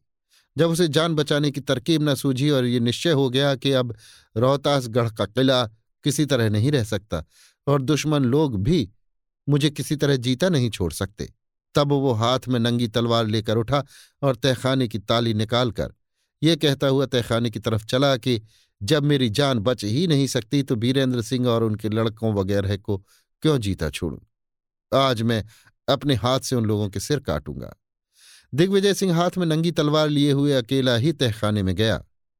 मगर जब उस तालान में पहुँचा, जिसमें हथकड़ियों और बेड़ियों से कसे हुए बीरेंद्र सिंह वगैरह रखे गए थे तो उसको खाली पाया। वो ताज्जुब में आकर चारों तरफ़ देखने और सोचने लगा कि कैदी लोग कहाँ गायब हो गए। मालूम होता है कि यहाँ भी अयार लोग आ पहुँचे। मगर देखना चाहिए कि किस राह से पहुँचे। दिग्विजय सिंह उस सुरंग में गया जो कब्रिस्तान की तरफ़ निकल गई थी। वहाँ का दरवाज़ा उसी तरह बंद पाया, जैसा कि उसने अपने हाथ से बंद किया था। आखिर लाचार सिर पीटता हुआ लौट आया और दीवान खाने में बदहवास होकर गद्दी पर गिर पड़ा। अभी आप सुन रहे थे देवकी नंदन खत्री के लिखे उपन्यास, चंद्रकांता संतति के पाँचवें भाग के दसवें बयान को मेरी, यानी समीर गोस्वामी की आवाज़ में। लीजिए सुनिए देवकी नंदन खत्री के लिखे उपन्यास, चंद्रकांता संतति के पाँचवें भाग के ग्यारहवें बयान को मेरी, यानी समीर गोस्वामी की आवाज़ में। इस जगह मुख्तसर ही में ये भी लिख देना मुनासिब मालूम होता है कि रोहतास गढ़ तहखाने में से राजा बीरेंद्र सिंह, कुंवर आनंद सिंह और उनके अय्यार लोग क्यों कर छूटे और कहाँ गए? हम ऊपर लिखाए हैं कि जिस समय गौहर जोगिया का संकेत देकर रोहतासगढ़ किले में दाखिल हुई, उसके थोड़े ही देर बाद एक लंबे कद का आदमी भी, जो असल में भूतनाथ था, जोगिया का संकेत देकर किले के अंदर चला गया। ना मालूम उसने वहाँ क्या क्या कार्रवाई की, मगर जिस समय मैगजीन उड़ाई गई थी, उस समय वो एक चौबदार की सूरत बना राजमहल के आसपास घूम रहा था। जब राजा दिग्विजय सिंह घबराकर महल के बाहर निकला था और चारों तरफ़ कोलाहल मचा हुआ था, वो इस तरह महल के अंदर घुस गया कि किसी को गुमान भी न हुआ। इसके पास ठीक वैसी ही ताली मौजूद थी जैसी तहखाने की ताली राजा दिग्विजय सिंह के पास थी। भूतनाथ जल्दी जल्दी उस घर में पहुँचा, जिसमें तहखाने के अंदर जाने का रास्ता था। उस दरवाजे में एक ही ताली बाहर भीतर दोनों तरफ़ से लगती थी। कई दरवाजों को खोलता हुआ, ये उस दालान में पहुँचा जिसमें बीरेंद्र सिंह वगैरह कैद थे और राजा बीरेंद्र सिंह के सामने हाथ जोड़कर खड़ा हो गया। राजा बीरेंद्र सिंह उस समय बड़ी चिंता में थे। मैगजीन उड़ने की आवाज़ उनके कान तक भी पहुँची थी, बल्कि मालूम हुआ कि उस आवाज़ के सदमे से समूचा तहखाना हिल गया। वे भी यही सोच रहे थे कि शायद हमारे अयार लोग किले के अंदर पहुँच गए। जिस समय भूतनाथ हाथ जोड़कर उनके सामने जा खड़ा हुआ, वे चौंके और भूतनाथ की तरफ़ देखकर बोले, तू कौन है और यहाँ क्यों आया? भूतनाथ। यद्यपि मैं इस समय एक चौबदार की सूरत में हूँ, मगर मैं हूँ कोई दूसरा ही। मेरा नाम भूतनाथ है। मैं आप लोगों को इस कैद से छुड़ाने आया हूँ और इसका इनाम पहले ही ले लिया चाहता हूँ। बीरेंद्र, ताज्जुब में आकर, इस समय मेरे पास क्या है जो मैं इनाम में दूँ? भूतनाथ। जो मैं चाहता हूँ, वो इस समय भी आपके पास मौजूद है। बीरेंद्र, यदि मेरे पास मौजूद है तो मैं देने को तैयार हूँ। मांग, क्या माँगता है? भूतनाथ, बस मैं यही माँगता हूँ कि आप मेरा कसूर माफ़ कर दें, और कुछ नहीं चाहता। बीरेंद्र, मगर मैं कुछ नहीं जानता कि तू कौन है और तूने क्या अपराध किया है जिसे मैं माफ़ कर दूँ? भूतनाथ, इसका जवाब मैं इस समय नहीं दे सकता। बस, आप देर न करें। मेरा कसूर माफ़ कर दें, जिससे आप लोगों को यहाँ से जल्द छुड़ाऊं। समय बहुत कम है, विलंब करने से पछताना पड़ेगा। तेज, पहले तुम्हें कसूर साफ़ साफ़ कह देना चाहिए। भूतनाथ, ऐसा नहीं हो सकता। भूतनाथ की बातें सुनकर सभी हैरान थे और सोचते थे कि ये विचित्र आदमी है जो ज़बरदस्ती अपना कसूर माफ़ करा रहा है और ये भी नहीं कहता कि उसने क्या किया है। इसमें शक नहीं कि यदि हम लोगों को यहाँ से छुड़ा देगा तो भारी एहसान करेगा। मगर इसके बदले में ये केवल इतना ही माँगता है कि इसका कसूर माफ़ कर दिया जाए। तो ये मामला क्या है? आखिर बहुत कुछ सोच समझ कर राजा बीरेंद्र सिंह ने भूतनाथ से कहा, खैर, जो हो, मैंने तेरा कसूर माफ़ किया। इतना सुनते ही भूतनाथ हंसा और बारह नंबर की कोठरी के पास जाकर उसी ताली से, जो उसके पास थी, कोठरी का दरवाज़ा खोला। पाठक महाशय भूले न होंगे उन्हें याद होगा कि इसी कोठरी में किशोरी को दिग्विजय सिंह ने डाल दिया था और इसी कोठरी में से उसे कुंदन ले भागी थी। कोठरी का दरवाज़ा खुलते ही हाथ में नेजा लिए वो राक्षसी दिखाई पड़ी, जिसका हाल ऊपर लिख चुके हैं और जिसके सबब से कमला भैरव सिंह रामनारायण और चुन्नीलाल किले के अंदर पहुँचे थे। इस समय तहखाने में केवल एक चिराग जल रहा था, जिसकी कुछ रोशनी चारों तरफ़ फैली हुई थी। मगर जब वो राक्षसी कोठरी के बाहर निकली तो उसके नेजे की चमक से तहखाने में दिन की तरह उजाला हो गया। भयानक सूरत के साथ उसके नेजे ने सभी को ताज्जुब में डाल दिया। उस औरत ने भूतनाथ से पूछा, तुम्हारा काम हो गया? इसके जवाब में भूतनाथ ने कहा, हाँ। उस राक्षसी ने राजा बीरेंद्र सिंह की तरफ़ देखकर कहा, सभी को लेकर आप इस कोठरी में आवें और तहखाने के बाहर निकल चले। मैं इसी राह से आप लोगों को तहखाने के बाहर कर देती हूँ।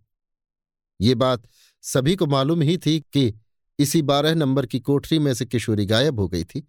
इसलिए सभी को विश्वास था कि इस कोठरी में से कोई रास्ता बाहर निकल जाने के लिए ज़रूर है। सभी की हथकड़ी बीड़ी खोल दी गई। इसके बाद सब कोई उस कोठरी में घुसे और उस राक्षसी की मदद से तहखाने के बाहर हो गए।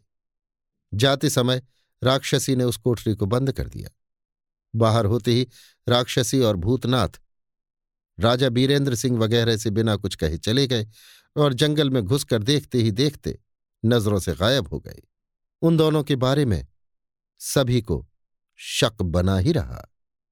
अभी आप सुन रहे थे देवकीनंदन खत्री के लिखे उपन्यास, चंद्रकांता संतति के पाँचवें भाग के ग्यारहवें बयान को मेरी यानी समीर गोस्वामी की आवाज़ में। लीजिए सुनिए देवकीनंदन खत्री के लिखे उपन्यास चंद्रकांता संतति के, पाँचवें भाग के, बारहवें बयान को, मेरी यानी समीर गोस्वामी की आवाज़ में। दोपहर दिन चढ़ने के पहले ही, फौज लेकर नाहर सिंह रोहतासगढ़ पहाड़ी के ऊपर चढ़ गया। उस समय दुश्मनों ने लाचार होकर फाटक खोल दिया और लड़ भिड़ कर जान देने पर तैयार हो गए। कले की कुल फौज फाटक पर उमड़ आई और फाटक के बाहर मैदान में घोर युद्ध होने लगा। नाहर सिंह की बहादुरी देखने योग्य थी। वो हाथ में तलवार लिए जिस तरफ़ को निकल जाता था, सफ़ाई कर देता था। उसकी बहादुरी देखकर उसकी मातहत फौज की भी हिम्मत दूनी हो गई और वो ककड़ी की तरह दुश्मनों को काटने लगी। उसी समय पाँच सौ बहादुरों को साथ लिए राजा बीरेंद्र सिंह, कुंवर आनंद सिंह और तेज सिंह वगैरह भी आ पहुँचे और उस फौज में मिल गए जो नाहर सिंह की मातहती में लड़ रही थी। ये पाँच सौ आदमी उन्हीं की फौज के थे जो दो दो चार चार करके पहाड़ के ऊपर चढ़ाए गए थे। तहखाने से बाहर निकलने पर राजा बीरेंद्र सिंह से इनकी मुलाकात हुई थी और सब एक जगह हो गए थे। जिस समय किले वालों को ये मालूम हुआ कि राजा बीरेंद्र सिंह वगैरह भी उस फौज में आ मिले, उस समय उनकी हिम्मत बिल्कुल जाती रही। बिना दिल का हौसला निकाले ही उन लोगों ने हथियार रख दिए और सुलह का डंका बजा दिया। पहाड़ी के नीचे से और फौज भी पहुँच गई और रोहतासगढ़ में राजा बीरेंद्र सिंह की अमलदारी हो गई। जिस समय राजा बीरेंद्र सिंह दीवान खाने में पहुँचे, वहाँ राजा दिग्विजय सिंह की लाश पाई गई। मालूम हुआ कि उसने आत्मघात कर लिया। उसकी हालत पर राजा बीरेंद्र सिंह देर तक अफसोस करते रहे। राजा बीरेंद्र सिंह ने कुंवर आनंद सिंह को गद्दी पर बैठाया। सभी ने नज़रें दी। उसी समय कमला भी आ पहुँची। उसने किले में पहुंचकर कोई ऐसा काम नहीं किया था जो लिखने लायक हो। हाँ, गिल्लन के सहित गौहर को ज़रूर गिरफ़्तार कर लिया था। दिग्विजय सिंह की रानी अपने पति के साथ सती हुई। रामानंद की स्त्री भी अपने पति के साथ जल मरी। शहर में कुमार के नाम की मुनादी करा दी गई और ये कहला दिया गया कि जो रोहतासगढ़ से निकल जाना चाहे, वो खुशी से चला जाए। दिग्विजय सिंह के मरने से जिसे कष्ट हुआ हो, वो यदि हमारे भरोसे पर यहाँ रहेगा तो उसे किसी तरह का दुख ना होगा। हर एक की मदद की जाएगी और जो जिस लायक है, उसकी खातिर की जाएगी। इन सब कामों के बाद राजा बीरेंद्र सिंह ने कुल हाल की चिट्ठी लिखकर अपने पिता के पास रवाना की। दूसरे दिन राजा बीरेंद्र सिंह ने एकांत में कमला को बुलाया। उस समय उनके पास कुंवर आनंद सिंह, तेज सिंह, भैरव सिंह, तारा सिंह वगैरह यार लोग ही बैठे थे। अर्थात सिवाय आपस वालों के कोई भी बाहरी आदमी नहीं था। राजा बीरेंद्र सिंह ने कमला से पूछा, कमला तू इतने दिनों तक कहाँ रही? तेरे ऊपर क्या क्या मुसीबतें आई और तू किशोरी का क्या क्या हाल जानती है, सो मैं सुना चाहता हूँ। कमला, हाथ जोड़कर, जो कुछ मुसीबतें मुझ पर आईं और जो कुछ किशोरी का हाल मैं जानती हूँ, सब अर्ज़ करती हूँ। अपनी प्यारी किशोरी से छूटने के बाद मैं बहुत ही परेशान हुई। अग्निदत्त की लड़की कामनी ने जब किशोरी को अपने बाप के पंजे से छुड़ाया और खुद भी निकल खड़ी हुई तो पुनः मैं उन लोगों से जा मिली और बहुत दिनों तक गयाजी में रही और वहीं बहुत सी विचित्र बातें हुईं। बीरेंद्र हाँ गया जी का बहुत कुछ हाल तुम लोगों के बारे में देवी सिंह की जुबानी मुझे मालूम हुआ था और ये भी जाना गया था कि जिन दिनों इंद्रजीत सिंह बीमार था, उसके कमरे में जो जो अद्भुत बातें देखने सुनने में आई, वो सब कामनी ही की कार्रवाइयाँ थी, मगर उनमें से कई बातों का भेद अभी तक मालूम नहीं हुआ। कमला, वो क्या? बीरेंद्र एक तो ये कि तुम लोग उस कोठरी में किस रास्ते से आती जाती थी? दूसरे, लड़ाई किससे हुई थी? वो कटा हाथ जो कोठरी में पाया गया किसका था? और बिना सिर की लाश किसकी थी? कमला, वो भेद भी मैं आपसे कहती हूँ। गया जी में फल्गु नदी के किनारे एक मंदिर श्री राधा कृष्ण जी का है। उसी मंदिर में से एक रास्ता महल में जाने का है, जो उस कोठरी में निकला है, जिसका हाल माधवी, अग्निदत्त और कामनी के सिवा किसी को मालूम नहीं। कामनी की बदौलत मुझे और किशोरी को मालूम हुआ। उसी रास्ते से हम लोग आते जाते थे। वो रास्ता बड़ा ही विचित्र है। उसका हाल मैं जुबानी नहीं समझा सकती। गया जी चलने के बाद जब मौका मिलेगा तो ले चलकर उसे दिखाऊँगी। हम लोगों का उस मकान में आना जाना नेक नियति के साथ होता था। मगर जब माधवी गया जी में पहुँची तो बदला लेने की नीयत से एक आदमी और अपनी अय्यारा को साथ ले उसी राह से महल की तरफ़ रवाना हुई। उसे उस समय तक शायद हम लोगों का हाल मालूम न था। इत्तेफाक से हम तीनों आदमी भी उसी समय सुरंग में घुसे। आखिर नतीजा ये हुआ कि उस कोठरी में पहुंचकर लड़ाई हो गई। माधवी के साथ का आदमी मारा गया। वो कलाई माधवी की थी और मेरे हाथ से कटी थी। अंत में उसकी अय्यारा उस आदमी का सिर और माधवी को लेकर चली गई। हम लोगों ने उस समय रोकना मुनासिब न समझा। बीरेंद्र हाँ ठीक है, ऐसा ही हुआ है। ये हाल मुझे मालूम था, मगर शक मिटाने के लिए तुमसे पूछा था। कमला, ताज्जुब में आकर, आपको कैसे मालूम हुआ? बीरेंद्र मुझसे देवी सिंह ने कहा था और देवी सिंह को साधु ने कहा था, जो रामशिला पहाड़ी के सामने फल्गु नदी के बीच वाले भयानक टीले पर रहता था। देवी सिंह की जुबानी बाबा जी ने मुझे एक संदेशा भी कहला भेजा था। मौका मिलने पर मैं ज़रूर उनके हुक्म की तामील करूँगा।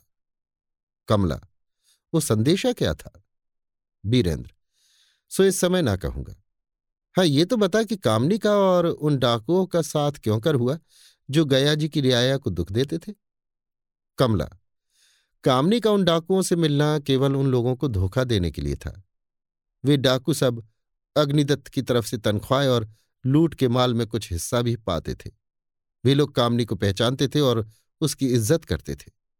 उस समय उन लोगों को ये नहीं मालूम था कि कामनी अपने बाप से रंज होकर घर से निकली इसलिए उससे डरते थे और जो वो कहती थी, करते थे। आखिर कामनी ने धोखा देकर उन लोगों को मरवा डाला और मेरे ही हाथ से उन डाकुओं की जाने गई। वे डाकू लोग जहाँ रहते थे, आपको मालूम हुआ ही होगा। बीरेंद्र हाँ मालूम हुआ है। जो कुछ मेरा शक था, मिट गया।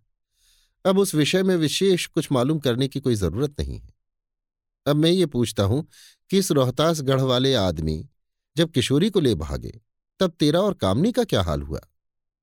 कमला, कामनी को साथ लेकर मैं उस खंडहर से, जिसमें नाहर सिंह से और कुंवर इंद्रजीत सिंह से लड़ाई हुई थी, बाहर निकली और किशोरी को छुड़ाने की धुन में रवाना हुई, मगर कुछ कर न सकी, बल्कि यूँ कहना चाहिए कि अभी तक मारी मारी फिरती हूँ।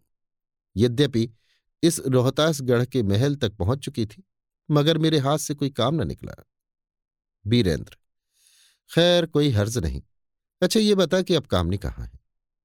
कमला, कामनी को मेरे चाचा शेर सिंह ने अपने एक दोस्त के घर में रखा है, मगर मुझे ये नहीं मालूम कि वो कौन है और कहाँ रहता है। बीरेंद्र, शेर सिंह से कामनी क्यों कर मिली? कमला, यहाँ से थोड़ी ही दूर पर एक खंडहर है। शेर सिंह से मिलने के लिए कामनी को साथ लेकर मैं उसी खंडहर में गई थी। मगर अब सुनने में आया है कि शेर सिंह ने आपकी ताबेदारी कबूल कर ली और आपने उन्हें कहीं भेजा है। बीरेंद्र हाँ वो देवी सिंह को साथ लेकर इंद्रजीत को छुड़ाने के लिए गए हैं, मगर नामालूम क्या हुआ कि अभी तक नहीं लौटे। कमला, कुंवर इंद्रजीत सिंह तो यहाँ से दूर न थे और चाचा को वो जगह मालूम थी, अब तक उन्हें लौट आना चाहिए था। बीरेंद्र क्या तुझे भी वो जगह मालूम है? कमला जी हाँ यहाँ से शायद पच्चीस या तीस कोस से ज़्यादा दूर ना हो। एक छोटा सा तालाब है, जिसके बीच में एक खूबसूरत मकान बना हुआ है, कुमार उसी में है।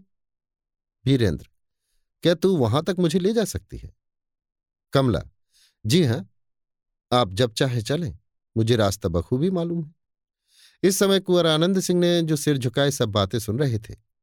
अपने पिता की तरफ़ देखा और कहा, यदि आज्ञा हो तो मैं कमला के साथ भाई की खोज में जाऊँ। इसके जवाब में राजा बीरेंद्र सिंह ने सिर हिलाया, अर्थात उनकी अर्जी नामंजूर की। राजा बीरेंद्र सिंह और कमला में जो कुछ बातें हो रही थीं, सब कोई गौर से सुन रहे थे। ये कहना जरा मुश्किल है कि उस समय कुंवर आनंद सिंह की क्या दशा थी। कामनी के वे सच्चे आशिक थे, मगर वाह रे दिल, इस इश्क को उन्होंने जैसा छिपाया, उन्हीं का काम था। इस समय वे कमला की बातें बड़े गौर से सुन रहे थे। उन्हें निश्चय था कि जिस जगह शेर सिंह ने कामनी को रखा है, वो जगह कमला को मालूम है, मगर किसी कारण से बताती नहीं। इसलिए कमला के साथ भाई की खोज में जाने के लिए पिता से आज्ञा मांगी। इसके सिवाय कामनी के विषय में और भी बहुत सी बातें कमला से पूछना चाहते थे। मगर क्या करें? लाचार की उनकी अर्जी नामंजूर की गई और वे कलेजा महसूस कर रह गए। इसके बाद आनंद सिंह फिर अपने पिता के सामने गए और हाथ जोड़कर बोले मैं एक बात और अर्ज़ किया चाहता हूँ। बीरेंद्र, वो क्या? आनंद, इस रोहतासगढ़ की गद्दी पर मैं बैठाया गया हूँ। परंतु मेरी इच्छा है कि बतौर सूबेदार के यहाँ का राज्य किसी के सुपुर्द कर दिया जाए। आनंद सिंह की बात सुन राजा बीरेंद्र सिंह गौर में पड़ गए और कुछ देर तक सोचने के बाद बोले, हाँ, मैं तुम्हारी इस राय को पसंद करता हूँ और इसका बंदोबस्त तुम्हारे ही ऊपर छोड़ता हूँ। तुम जिसे चाहो, इस काम के लिए चुन लो। आनंद सिंह ने झुककर सलाम किया और उन लोगों की तरफ़ देखा, जो वहाँ मौजूद थे। इस समय सभी के दिल में खुटका पैदा हुआ और सभी इस बात से डरने लगे कि कहीं ऐसा न हो कि यहाँ का बंदोबस्त मेरे सुपुर्द किया जाए, क्योंकि उन लोगों में से कोई भी ऐसा न था जो अपने मालिक का साथ छोड़ना पसंद करता। आखिर आनंद सिंह ने सोच समझ कर अर्ज़ किया, मैं इस काम के लिए पंडित जगन्नाथ ज्योतिषी जी को पसंद करता हूँ। बीरेंद्र अच्छी बात है। कोई हर्ज नहीं। ज्योतिषी जी ने बहुत कुछ उज्र किया, बावेला मचाया, मगर कुछ सुना नहीं गया। उसी दिन से मुद्दत तक रोहतासगढ़ ब्राह्मणों की हुकूमत में रहा और ये हुकूमत हुमायूं की जमाने में 944 हिजरी तक कायम रही। इसके बाद 945 में दगाबाज शेर खां ने ये दूसरा शेर खां था। रोहतासगढ़ के राजा चिंतामन ब्राह्मण को धोखा देकर किले पर अपना कब्जा कर लिया। अभी आप सुन रहे थे देवकीनंदन खत्री के लिखे उपन्यास, चंद्रकांता संतति के पाँचवें भाग के बारहवें बयान को मेरी यानी समीर गोस्वामी की आवाज़ में। लीजिए सुनिए देवकीनंदन खत्री के लिखे उपन्यास, चंद्रकांता संतति के पाँचवें भाग के तेरहवें बयान को मेरी यानी समीर गोस्वामी की आवाज़ में। तहखाने में बैठी हुई कामनी को जब किसी के आने की आहट मालूम हुई, तब वो सीढ़ी की तरफ़ देखने लगी। मगर आने वाले अभी छत ही पर थे। उसने समझा कि कमला या शेर सिंह आते होंगे। मगर जब उसे कई आदमियों के पैरों की धमधमाहट मालूम हुई, तब वो घबराई। उसका ख्याल दुश्मनों की तरफ़ गया और वो अपने बचाव का ढंग करने लगी। ऊपर के कमरे से तहखाने में उतरने के लिए जो सीढ़ियाँ थी, उसके नीचे एक छोटी कोठरी बनी हुई थी। इसी कोठरी में शेर सिंह का असबाब रहा करता था और इस समय भी उनका असबाब इसी के अंदर था।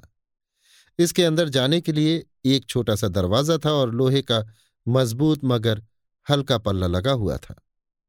दरवाज़ा बंद करने के लिए बाहर की तरफ़ कोई जंजीर या कुंडी न थी, मगर भीतर की तरफ़ एक अड़ानी लगी हुई थी जो दरवाज़ा बंद करने के लिए काफ़ी थी।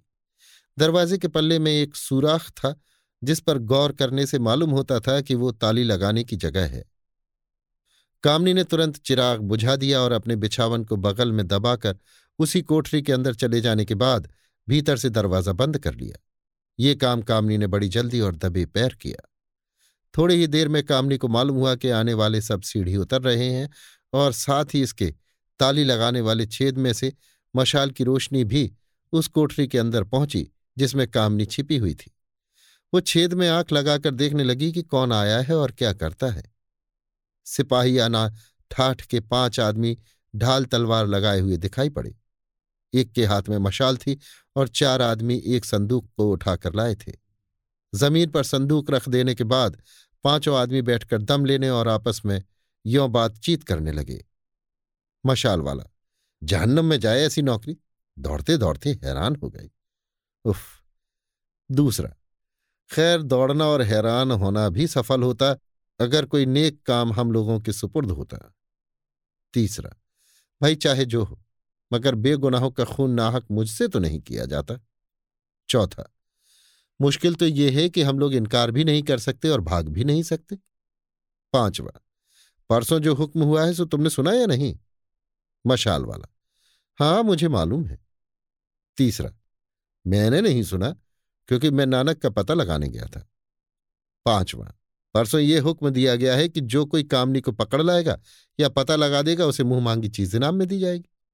तीसरा, हम लोगों की ऐसी किस्मत कहाँ कि कामनी हाथ लगे।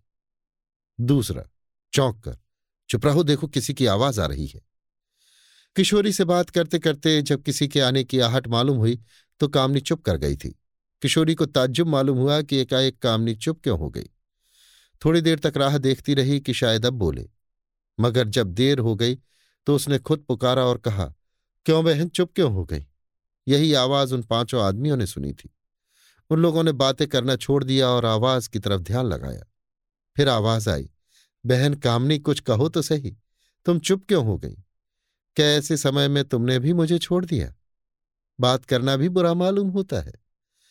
किशोरी की बातें सुनकर पाँचों आदमी ताज्जुब में आ गए और उन लोगों को किस प्रकार की खुशी हुई? एक, उसी किशोरी की आवाज़ है, मगर वो कामनी को क्यों पुकार रही है? क्या कामनी उसके पास पहुँच गई? दूसरा, क्या पागलपन की बातें कर रहे हो? कामनी अगर किशोरी के पास पहुँच जाती तो वो पुकारती क्यों? धीरे धीरे आपस में बात करते या इस तरह उसे लानते भेजती? तीसरा, अजी ये तो वही है। मैं समझता हूँ कि कामनी इस कोठरी में ज़रूर आई थी। दूसरा आई थी तो गई कहाँ? चौथा, हम लोगों के आने के पहले ही कहीं चली गई होगी। दूसरा, हंसकर, क्या खूब। अजी किशोरी का ये कहना कि क्यों बहन चुप क्यों हो गई? इस बात को साबित करता है कि वह अभी अभी इस कोठरी में मौजूद थी। पांचवा, तुम्हारा कहना ठीक है, मगर यहाँ तो कामनी की बूतक नहीं आती। दूसरा, चारों तरफ़ देख और उस कोठरी की तरफ़ इशारा करके, इसी में होगी। पाँचों ही ये कहने लगे कि कामनी ज़रूर इसी कोठरी में होगी। हम लोगों के आने की आहट पाकर छिप गई है। आखिर सब उस कोठरी के पास गए। एक ने दरवाजे में धक्का मारा और किवाड़ बंद पाकर कहा, है है, ज़रूर इसी में है। कोठरी के अंदर छिपकर बैठी बेचारी कामनी सब बातें सुन रही थी और ताली के छेद में से सभी को देख भी रही थी। ऊपर लिखी बातों ने उसका कलेजा दहला दिया। यहाँ तक कि वो अपनी ज़िंदगी से नाउम्मीद हो गई और उसे निश्चय हो गया कि अब ये लोग मुझे गिरफ़्तार कर लेंगे। पाँचों आदमी इस फ़िक्र में लगे कि किस तरह दरवाज़ा खुले और कामनी को गिरफ़्तार कर लें। एक ने कहा, दरवाज़ा तोड़ दो। दूसरे ने हंसकर जवाब दिया, शायद ये तुम्हारे किए हो सकेगा। उन पाँचों ने बहुत कुछ ज़ोर मारा। कामिनी को पुकारा, दिलासा दिया, धमकी दी, जान बचा देने का वादा किया और समझाया, मगर कुछ काम न चला। कामनी बोली तक नहीं। आखिर उनमें से एक ने जो सबसे चालाक और होशियार था कहा, अगर इस दरवाजे को हम पहले कभी बंद देखते तो ज़रूर समझते कि किसी जानकार ने बाहर से ताला लगाकर बंद किया है। मगर अभी थोड़े ही दिन हुए, इस कोठरी को मैंने खुला देखा था। इसमें किसी का असबाब पड़ा हुआ था। जो हो, ये तो निश्चय हो गया कि कामनी इस कोठरी के अंदर घुसकर बैठी है। अब बाबा जी आवे तो इस कोठरी का दरवाज़ा खुले। कुछ सोचकर अब तो यही मुनासिब है कि हम लोगों में से एक आदमी जाए और बाकी चार आदमी बारी बारी से यहाँ पहरा दे, जिससे कामनी निकलकर भाग न जाए। आखिर इस कोठरी में कब तक छिपकर बैठी रहेगी या अपनी भूख प्यास का क्या बंदोबस्त करेगी? सभी ने इस राय को पसंद किया। एक आदमी अपने मालिक को खबर करने चला गया। एक तहखाने में उसी जगह बैठा रहा और तीन आदमी बाहर खंडहर में निकल आए और इधर उधर टहलने लगे। सवेरा हो गया और पूरब की तरफ़ सूर्य की लालिमा दिखाई देने लगी। बेचारी कामनी की जान आफत में फंस गई। देखना चाहिए क्या होता है। मगर उसने निश्चय कर लिया कि भूख और प्यास से चाहे जान निकल जाए। मगर कोठरी के बाहर न निकलूँगी। उस बेचारी को कोठरी के अंदर घुसकर बैठे तीन दिन हो गए। भूख और प्यास से उस बेचारी की क्या अवस्था हो गई होगी, ये पाठक स्वयं समझ सकते हैं। लिखने की कोई आवश्यकता नहीं। हम ऊपर लिखाए हैं कि उन पाँचों में से एक आदमी अपने मालिक को खबर करने चला गया और बाकी चार इसलिए रह गए कि बारी बारी से पहरा दें, जिससे कामनी निकलकर भाग न जाए। तीसरे दिन इनमें से तीन आदमी आपस में बातें करते और घूमते फिरते खंडहर के बाहर निकले और फाटक पर खड़े होकर बातें करने लगे। एक, इसमें कोई शक नहीं कि हम लोगों का नसीब जाग गया। दूसरा, नसीब जागा तो हम नहीं कह सकते। हाँ इतनी बात है कि रकम गहरी हाथ लगेगी। तीसरा, मुँह मांगा, है नाम, क्या हम नहीं पा सकते? दूसरा, नहीं। तीसरा, सो क्यों? दूसरा, हम लोग कामनी को अगर पकड़ ले जाते तो मुँह मांगा नाम पाते। सो तो हुआ नहीं।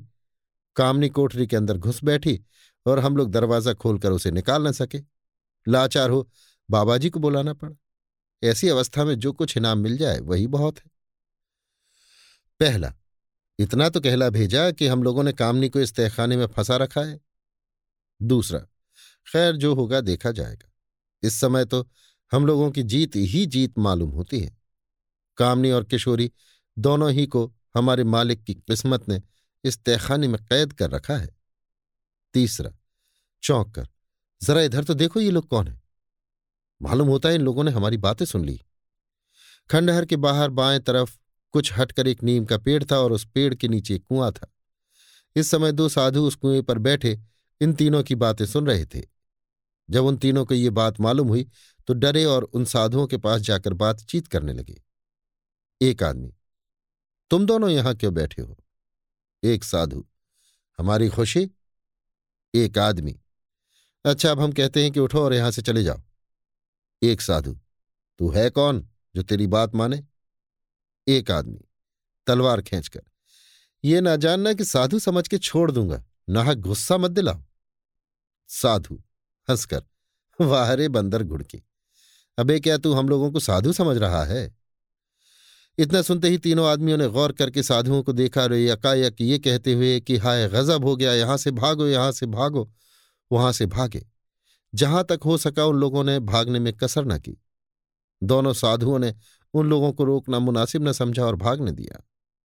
अब वे दोनों साधु वहाँ से उठे और बातें करते हुए खंडहर के अंदर घुसे। घूमते फिरते दालान में पहुँचे और दरवाज़ा खोलते हुए उस तहखाने में उतर गए जिसमें कामिनी थी।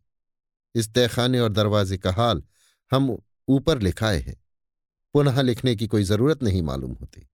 हाँ इतना ज़रूर कहेंगे कि रंग ढंग से मालूम होता था कि ये दोनों साधु तहखाने और उसके रास्ते को बखूबी जानते हैं। नहीं तो ऐसा आदमी जो दरवाजे का भेद न जानता हो, उस तहखाने में किसी तरह नहीं पहुँच सकता था। जब दोनों साधु तहखाने में पहुँचे तो वहाँ एक सिपाही को पाया और संदूक पर भी नज़र पड़ी। एक मोमबत्ती आले पर जल रही थी। वो सिपाही इन दोनों को देख चौंका और तलवार खींचकर सामना करने पर मुस्तैद हुआ। एक साधु ने झपटकर उसकी कलाई पकड़ ली और दूसरे ने उसकी गर्दन में एक ऐसा घूसा जमाया कि वो चक्कर खाकर गिर पड़ा। उसकी तलवार छीन ली गई और बेहोश कर चादर से, जो कमर में लपेटी हुई थी, उसकी मुश्कें बाँध दी गईं। इसके बाद दोनों साधु उस संदूक की तरफ़ बढ़े। संदूक में ताला लगा हुआ न था, बल्कि एक रस्सी उसके चारों तरफ़ लपेटी हुई थी। रस्सी खोली गई और उस संदूक का पल्ला उठाया गया। एक साधु ने मोमबत्ती हाथ में ली और झाँक कर संदूक के अंदर देखा। देखते ही हाय कहकर ज़मीन पर गिर पड़ा। इसके बाद दूसरे ने देखा और उसकी भी यही अवस्था हुई। अभी आप सुन रहे थे देवकीनंदन खत्री के लिखे उपन्यास, चंद्रकांता संतति के पाँचवें भाग के तेरहवें बयान को, मेरी यानी समीर गोस्वामी की आवाज़ में। इसी के साथ चंद्रकांता संतति का पांचवां भाग समाप्त होता है।